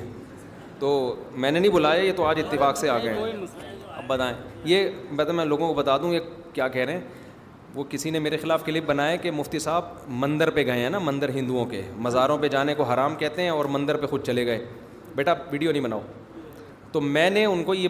بتایا کہ میں مندر عبادت کے لیے نہیں گیا تھا میں مندر یہ پیغام دینے کے لیے گیا تھا انڈیا کے ہندوؤں کو کہ دیکھو ہندو یہاں کتنی امن اور شانتی کے ساتھ ہیں اور پٹھان لوگ تو کتنے اسلام میں غیرت مند ہوتے ہیں انہوں نے کتنا سیف رکھا ہوا ہے ہندوؤں کا یہاں پہ کوئی ان پہ پابندی نہیں ہے مندر محفوظ ہے میں مندر کے اندر جا کے وہ جو پنڈت جی بیٹھے ہوئے تھے ان سے انٹرویو لیا میں نے انہوں نے بتایا کہ بھائی ہم بہت مزے سے ہیں تو اس کا کیا اثر ہوا ہے انڈیا میں وہ اب یہ انڈیا سے آج ہی کوئی مہمان آئے ہیں یہ بتا رہے ہیں یہ اس کی تمہید تھی ورنہ لوگ سمجھنے پتہ نہیں کیا بات چل رہی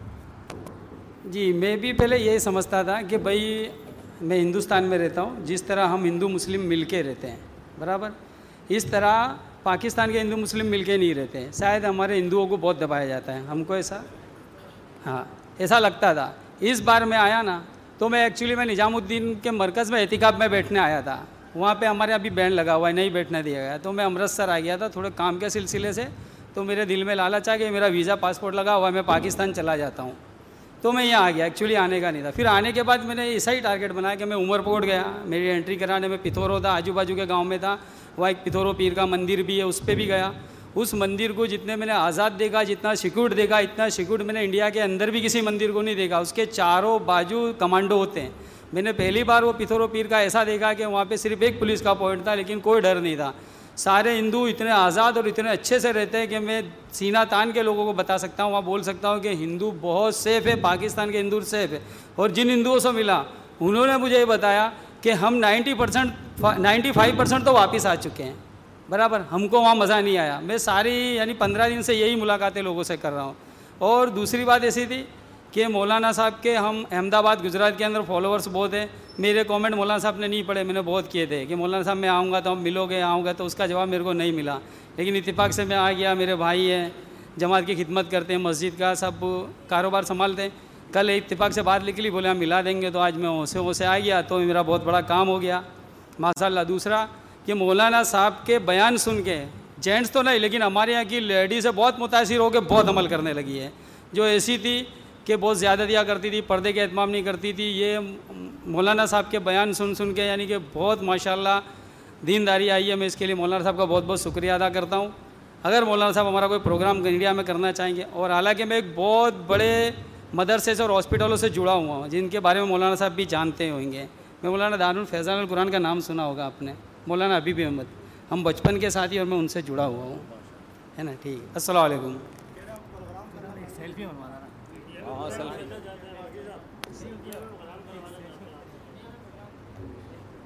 کیا نام کیا ہے آپ کا رجان علی آپ نے کچھ ہندی کے الفاظ بولے ہماری چمتکار رمضان علی روجے رکھے آپ نے یہ بتایا مجھے روجے رکھے رمضان میں روجے رکھے چمتکار ہو گئی آج ہماری انڈیا سے آئے ہیں نا احمد آباد میں اچھا اچھا ماشاء اللہ ماشاء اللہ اچھا اچھا تو آپ نے بہت کمنٹس کیے تھے میں نے پڑھے نہیں اچھا انڈیا جو ہے نا مجھے بہت لوگ بلاتے ہیں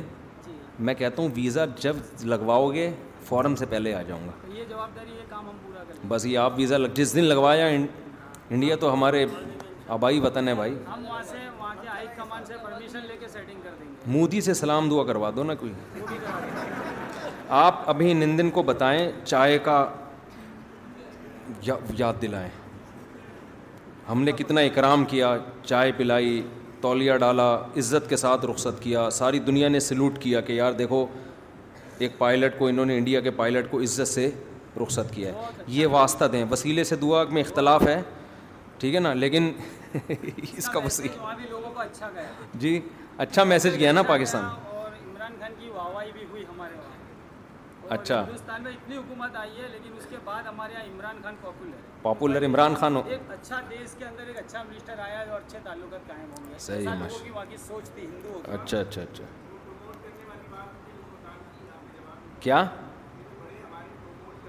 آتا ہوں اس طرف ایک میں آتا صحیح ماشاء اللہ بڑی خوشی ہوئی آپ سے بھائی انڈیا سے آیا ملاقات کے لیے میں تو نکل جاتا ہوں اتفاق سے ملاقات ہوگی نے تو پورا بیان ماشاء اللہ اچھا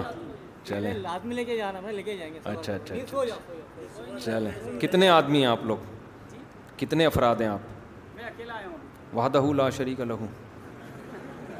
اکیلے اچھا کوئی تو پاکستان کا ویزا ملتا ہے آسانی سے انڈیا والوں کو ہاں، پاکستان کا مل جاتا آسانی سے یہاں سے تکلیف ہوتی ہے ہوتی ہے لیکن کم دے اچھا اچھا چلو مل گیا ویزا تو آپ میرا انڈیا کا ویزا لگوا دیں میں فوراً سے پہلے جاؤں گا لیکن سہارنپور کا لازمی لگوانا ہے اس میں کسی اور بھی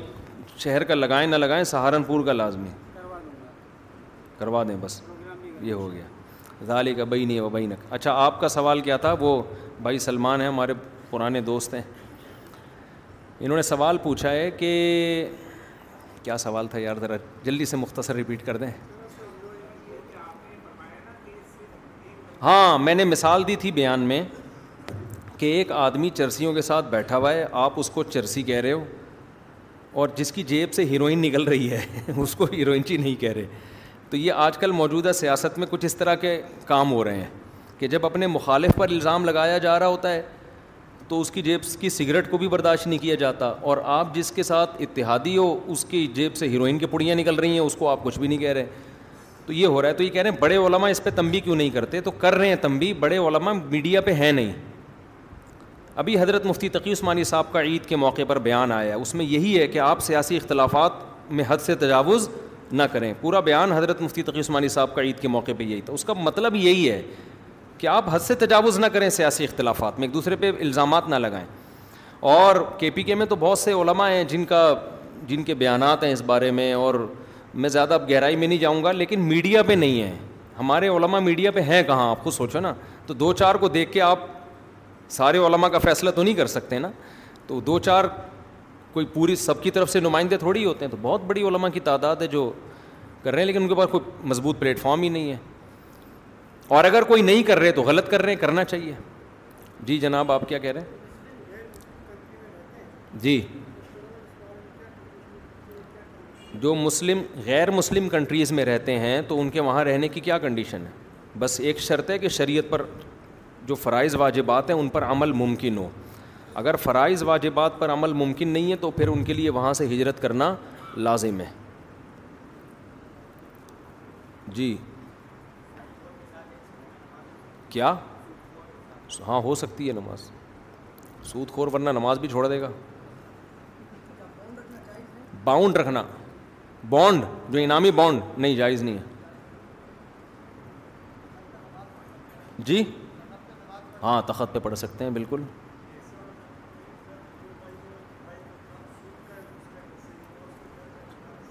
اگر غالب آمدن حلال کی ہے تو پھر گھر میں کھانا کھانا جائز ہے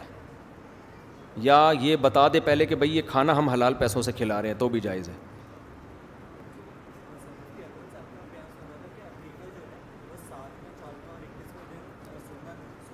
جی بہتر ہے ہاں صحیح ہے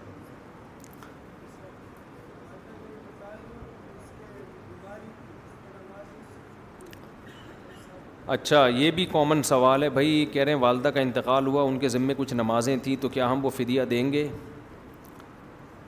دیکھیں اصولی طور پہ فدیہ واجب تو کسی کے نزدیک بھی نہیں ہے اگر ماں نے وصیت نہیں کی تھی واجب تو نہیں ہے یہ تو ہو گیا اصولی جواب اس کے بعد عام طور پر جو جواب دیا جاتا ہے کہ اولاد اگر اپنی خوشی سے دے دے تو بہت اچھی بات ہے یہ جواب دیا جاتا ہے لیکن میرا طرز یہ جواب کا نہیں ہے اس کی وجہ یہ ہے کہ بیس بیس تیس تیس سال کی نمازیں والدین کے ذمے ہوتی ہیں پوری پوری وراثتیں اس فدیے میں چلی جاتی ہیں اب ہمارے ہاں اکثر علماء ترغیب تو دے دیتے ہیں کہ اولاد کو چاہیے کہ وہ اپنی خوشی سے فدیہ دے دے اب اولاد سوچتی ہے کہ اگر ہم نے نہیں دیا تو ماں باپ کو عذاب ہوگا دے دیا تو عذاب ان سے ٹل جائے گا اب ظاہر ہے کوئی بھی اولاد یہ نہیں چاہتی کہ ماں باپ کو کیا ہو عذاب ہو تو عملاً وہ واجب ہی سمجھ رہے ہوتے ہیں یعنی اخلاقی طور پر وہ بوجھ تلے آ جاتے ہیں کہ یار دینا تو ہے ٹھیک ہے نہیں دیں گے گناہ نہیں ہوگا لیکن ماں باپ کو ہم جلتا دیکھیں اور ماں باپ کے ذمے اتنی نمازیں ہوں نتیجہ کیا نکلتا ہے کہ بیس بیس تیس تیس سال کی نمازوں میں ٹھیک ٹھاک رقم جاتی ہے اور یہ شریعت کی منشا ہے نہیں اسلام چاہتا ہے کہ وراثت کس میں تقسیم ہو اولادوں میں تبھی تو ماں باپ کو حکم دیا کہ آپ صدقہ بھی نہ کریں اتنا کہ اولاد محروم ہو جائے تو اس لیے میں جو مسئلہ بیان کرتا ہوں نا وہ یہ بیان کر اور شرن یہ جو نمازوں کا فدیہ ہے نا یہ کوئی حدیث سے ثابت بھی نہیں ہے یہ تو حضرات فقہ نے زندگی میں نماز کو روزے پر ایک اس طور پہ قیاس کیا ہے کہ بھائی جب روزے کا فدیہ ہو جاتا ہے تو اللہ سے امید کی جا سکتی ہے کہ نماز کا بھی فدیہ ہو جائے گا تو ایک تو یہ ویسے قیاس ہے لیکن یہ ہے زندگی میں کوئی اپنی خوشی سے دینا چاہے پھر موت کے بعد تو وہ سلسلہ بھی ختم ہو گیا تو یہ قیاس در قیاس ہو جائے گا تو اس لیے میرا جو طریقہ ہے اس میں وہ یہی ہے کہ بھائی انہوں نے وصیت اگر نہیں کی وصیت کی ہے تو ایک تہائی کے اندر سے پھر تو واجب ہے دینا اگر وصیت نہیں کی ہے تو اب یہ سلسلہ کیا ہو گیا ختم کیونکہ اصل تو یہ تھا کہ اصل تو فدیہ تھا ہی نہیں نمازوں کا اصل تو توبہ استغفار تھا وہ نہیں کیا تو اب توبہ استغفار ہی ہے تو اب بجائے اس کے کہ لاکھوں لاکھوں روپے فدیے میں دو اچھا خاصا اولاد کے لیے مسائل کھڑے ہو جاتے ہیں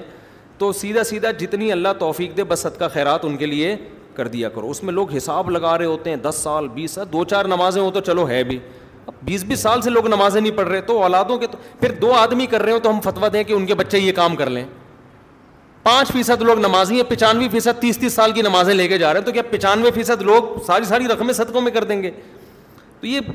کچھ چیزیں ایسی ہوتی ہیں پریکٹیکل لائف میں جب آدمی آتا ہے نا تو وہ کہتا ہے یار یہ مارکیٹ میں چلنے والا حساب کتاب نہیں ہے اس سے لوگ الجھن میں آ رہے ہیں اگرچہ بہت سے علماء کہتے یہی ہیں کہ ترغیب ہے بھائی کر لو اچھی بات ہے فرض نہیں ہے لیکن کر لو میں ترغیب بھی نہیں دیتا کہ بس اب ختم ہو گیا ان کا سلسلہ انہوں نے توبہ بھی نہیں کی انہوں نے فدیہ بھی نہیں دیا تو اب ان کے لیے توبہ ہے توبہ استغفار کرو باقی صدقات و خیرات کا دروازہ تو قیامت تک کھلا ہوا ہے تو بجائے کیلکولیشن کرنے کے نمازیں اتنی تھیں ویسے ہی جتنی توفیق ہوا کرے صدقہ کر دیا کرو اور اللہ سے ان کے لیے استغفار کرو اگر اللہ نے یہ حکم دیا ہوتا نا کہ نماز اسی وقت ذمے سے ہٹے گی جب تک فدیہ نہیں دیا جائے گا پھر تو ہم کہتے کہ جب اللہ نے کہہ دیا ہے تو ابا سے نمازوں کو ساخت کرنے کے لیے ہم فدیہ دیں گے اللہ میاں نے تو ایسا کچھ کہا ہے نہیں یہ تو ہم ایک محاذ ایک اللہ کی سے اچھی امید لگا کے کام کر رہے ہیں تو بس پھر توبہ استغفار اور حسب توفیق صدقہ خیرات کافی ہے بجائے اس کے کہ آپ اس کی بیٹھ کے کیلکولیشن کریں تو یہ عملی طور پر ایسا ہوتا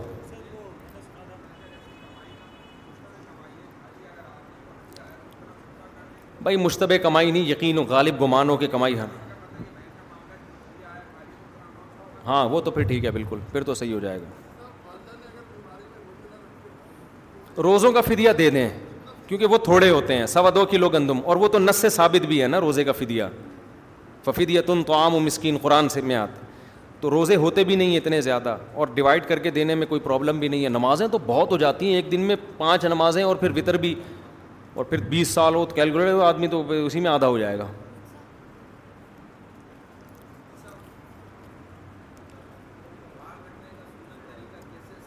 سر کے بال رکھنے کا سنت طریقہ یہ یا تو بالکل اس طرح پھروائیں یا بال رکھے چاروں طرف سے برابر یہ جو یہاں سے بڑے یہاں سے چھوٹے یہ اتنی پف یہ صحیح نہیں ہے یا اگر بڑے بال رکھنے تو پھر پٹے والے بال رکھیں سارے بال پیچھے لے جائیں اور وہ پیچھے سے اس کو لٹکانا شروع کریں اس طرح سے یہ طریقے ہیں ٹھیک ہے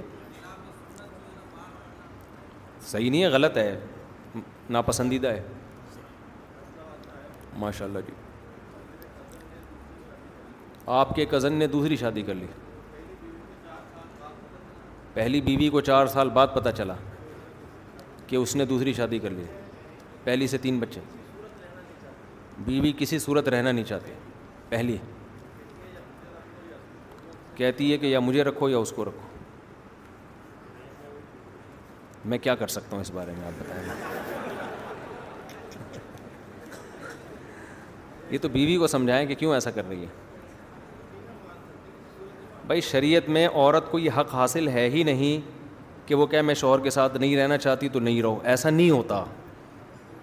اسلام میں یہ ہے کہ شوہر اگر آپ کے بیسک حقوق ادا کر رہا ہے تو آپ کے پاس یہ رائٹ نہیں ہے کہ آپ نہیں رہنا چاہتی آپ کو رہنا پڑے گا یہ تو لبرل لوگوں کے ہاں جو مذہب کو نہیں مانتے ان کے ہاں ہیں کہ میوچل انڈرسٹینڈنگ سے جب تک رہنا چاہو رہو نہیں تو آپ کی مرضی ایسا نہیں ہے عورت آتی اپنی مرضی سے جاتی اپنی مرضی سے نہیں ہاں اس وقت خلا کا حق حاصل ہو جائے گا یعنی یک طرفہ خلا جسے کہتے ہیں آج کل کہ جب شوہر ظلم کر رہا ہو تو دوسری شادی تو شریعت میں ظلم نہیں کنسیڈر ہوگی نا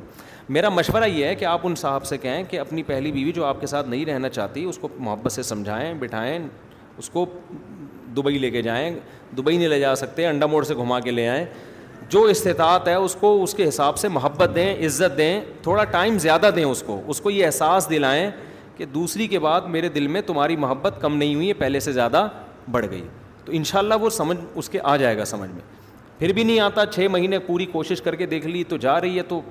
وقتی طور پہ چلی جائے پھر طلاق نہ دیں آ جائے گی ان شاء اللہ کہیں نہیں جائے گی جب ایک عورت اپنا شوہر آدھا کسی کو دینا پسند نہیں کر رہی تو پورا دینا کیسے پسند کرے گی وہ سمجھ میں آ رہی ہے بات اس کو اس پہ تکلیف ہے میرا آدھا والا آدھا میاں ادھر چلا گیا اس پہ وہ توسا آ رہا ہے اس کو تو وہ یہ کیسے چاہے گی کہ میں اس سے طلاق لے کے الگ ہو جاؤں اور پورا والا پورا میاں اس کو پکڑا دوں ایسا نہیں ہوتا وہ تھوڑے دنوں میں ون فورتھ پہ بھی آ جائے گی اپنے آپ کو کچھ کر لے تو گورنمنٹ نے کوئی پابندی نہیں ہے وہ کر لے گناہ ملے گا اس ہاں شوہر اس کا گناہ گار نہیں ہوگا پہلی دفعہ جب نائٹ فال ہو نا اطلاع پھر پندرہ سال جب اسلامی لحاظ سے پندرہ سال بھائی یہ پتہ نہیں کیا لکھا ہوا ہے کیا کہہ رہے ہیں عورت کا کمانا اگر ضرورت ہے پھر تو جائز ہے اگر ضرورت نہیں ہے تو پسندیدہ کام نہیں ہے وقرن فی بوتی کنہ قرآن کہتا ہے عورت کے لیے اصل جگہ اس کا گھر ہے سمجھتے ہو نا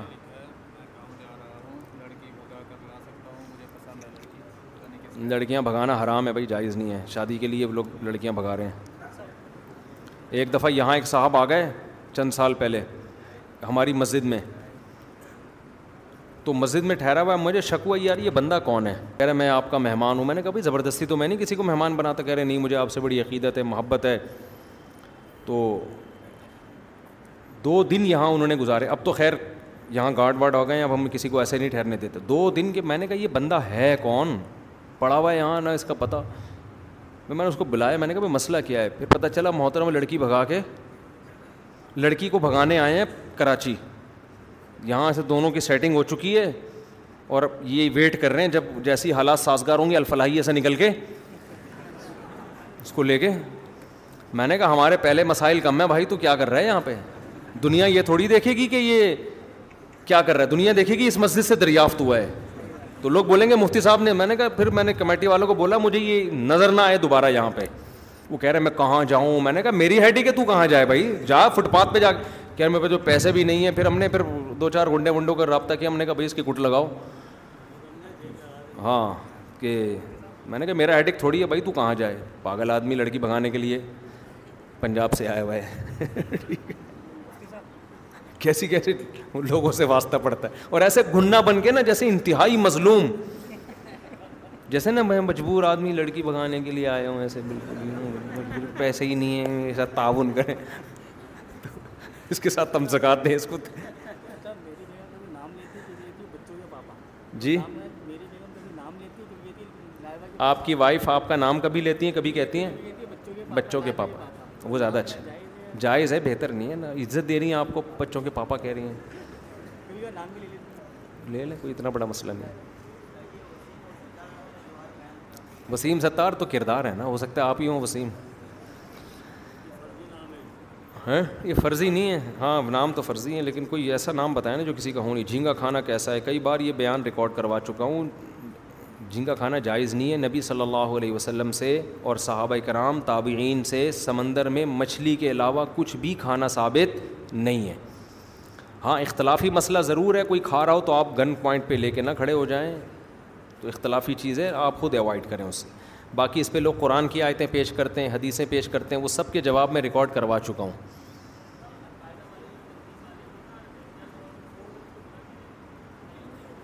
غلط کہتے ہیں سو فیصد غلط کہتے ہیں رینجرز فوج کو آپ کس بیس پہ ہو آپ کے ملک کی سیکیورٹی ہے وہ نہیں بالکل غلط ہے اچھا بھائی اور کوئی سوال ہے تو بس پھر چلتے ہیں ہے زور سے بول بھائی بس روزہ ٹوٹ جائے گا ہاں ہاں جی جی ہاں وہ خزا کرنی پڑیں گی جی سوری نمازیں نہیں پڑھنی پڑیں گی روزہ خزا کرنا پڑے گا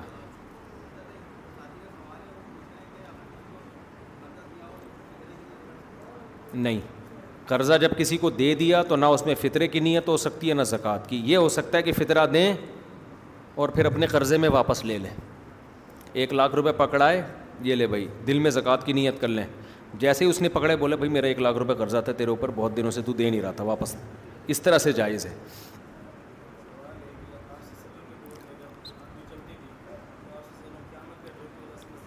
جی ہاں بس نبی صلی اللہ علیہ وسلم پر اللہ کی خشیت خوف کا غلبہ تھا تو آپ صلی اللہ علیہ وسلم جب بھی آندھی آتی تو آپ خوفزدہ ہو جاتے یہ تو ایک صفت محمودہ ہے نا ہاں لیکن نبی نے فرمایا کہ دجال کے آنے سے پہلے قیامت نہیں آئے گی حضرت عیسیٰ علیہ السلام بھی آئیں گے دجال بھی آئے گا ہاں، یہ یہ سب علامتیں ظاہر ہونے سے پہلے نہیں آئے گی قیامت ٹھیک ہے نا آپ کی شادی بھی ہوگی اس سے پہلے پہلے بلکہ جیسی آپ کی شادی ہوگی تو ہم جو قیامت آ گئی ٹھیک ہے تو پھر تو ضرورت ہی نہیں قیامت کے انتظار کی پھر تو دجال بھی آ گیا سمجھو سالہ آ گیا نا آپ کا سمجھو دجال آ گیا جی ہاں زمین گھوم رہی ہے بھائی آپ کو محسوس نہیں ہو رہا یہ کہہ رہے ہیں زمین گھوم رہی ہے رکی ہوئی ہے آپ کو محسوس نہیں ہو رہا نہیں نہیں اسلام میں ایسا کچھ نہیں زمین گھوم رہی ہے جی صحیح ہے بہتر نہیں ہے پڑھ سکتے ہیں بغیر ٹوپی کے نواز لیکن بہتر نہیں ہے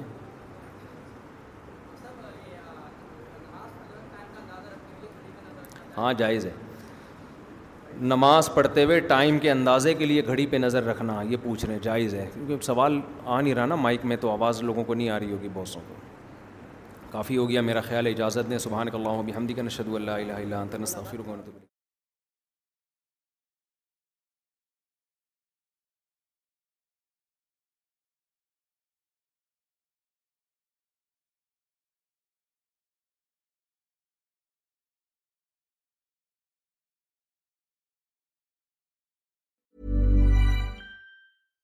soft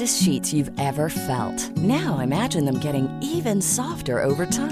That's what you'll feel with Bowl and Branch's organic cotton sheets. In a recent customer survey, 96% replied that Bowl and Branch sheets get softer with every wash. Start getting your best night's sleep in these sheets that get softer and softer for years to come. Try their sheets with a 30-night guarantee. Plus, get 15% off your first order at bowlandbranch.com. Code BUTTERY. Exclusions apply. See site for details. Hi, I'm Daniel, founder of Pretty Litter. Did you know cats tend to hide symptoms of sickness and pain? I learned this the hard way after losing my cat, Gingy. So I created Pretty Litter, a health monitoring litter that helps detect early signs of illness by changing colors, saving you money and potentially your cat's life. Pretty Litter is veterinarian developed, and it's the easiest way to keep tabs on your fur baby's health right at home. Go to prettylitter.com and use code ACAST for 20% off your first order and a free cat toy. Terms and conditions apply. See site for details. Mom deserves the best, and there's no better place to shop for Mother's Day than Whole Foods Market. They're your destination for unbeatable savings, from premium gifts to show-stopping flowers and irresistible desserts. Start by saving 33% with Prime on all body care and candles. Then get a 15-stem bunch of tulips for just $9.99 each with Prime. Round out Mom's menu with festive rosé, irresistible berry chantilly cake, and more special treats. Come celebrate Mother's Day at Whole Foods Market.